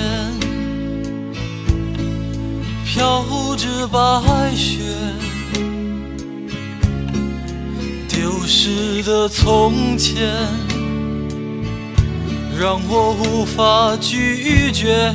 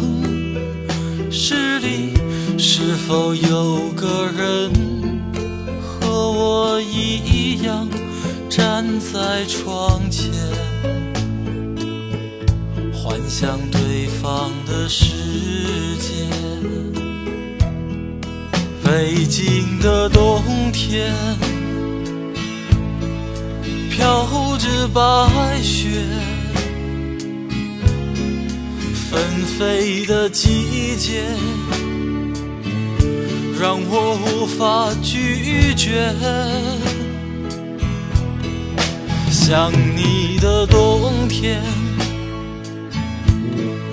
飘着白雪，丢失的从前，让我无法拒绝。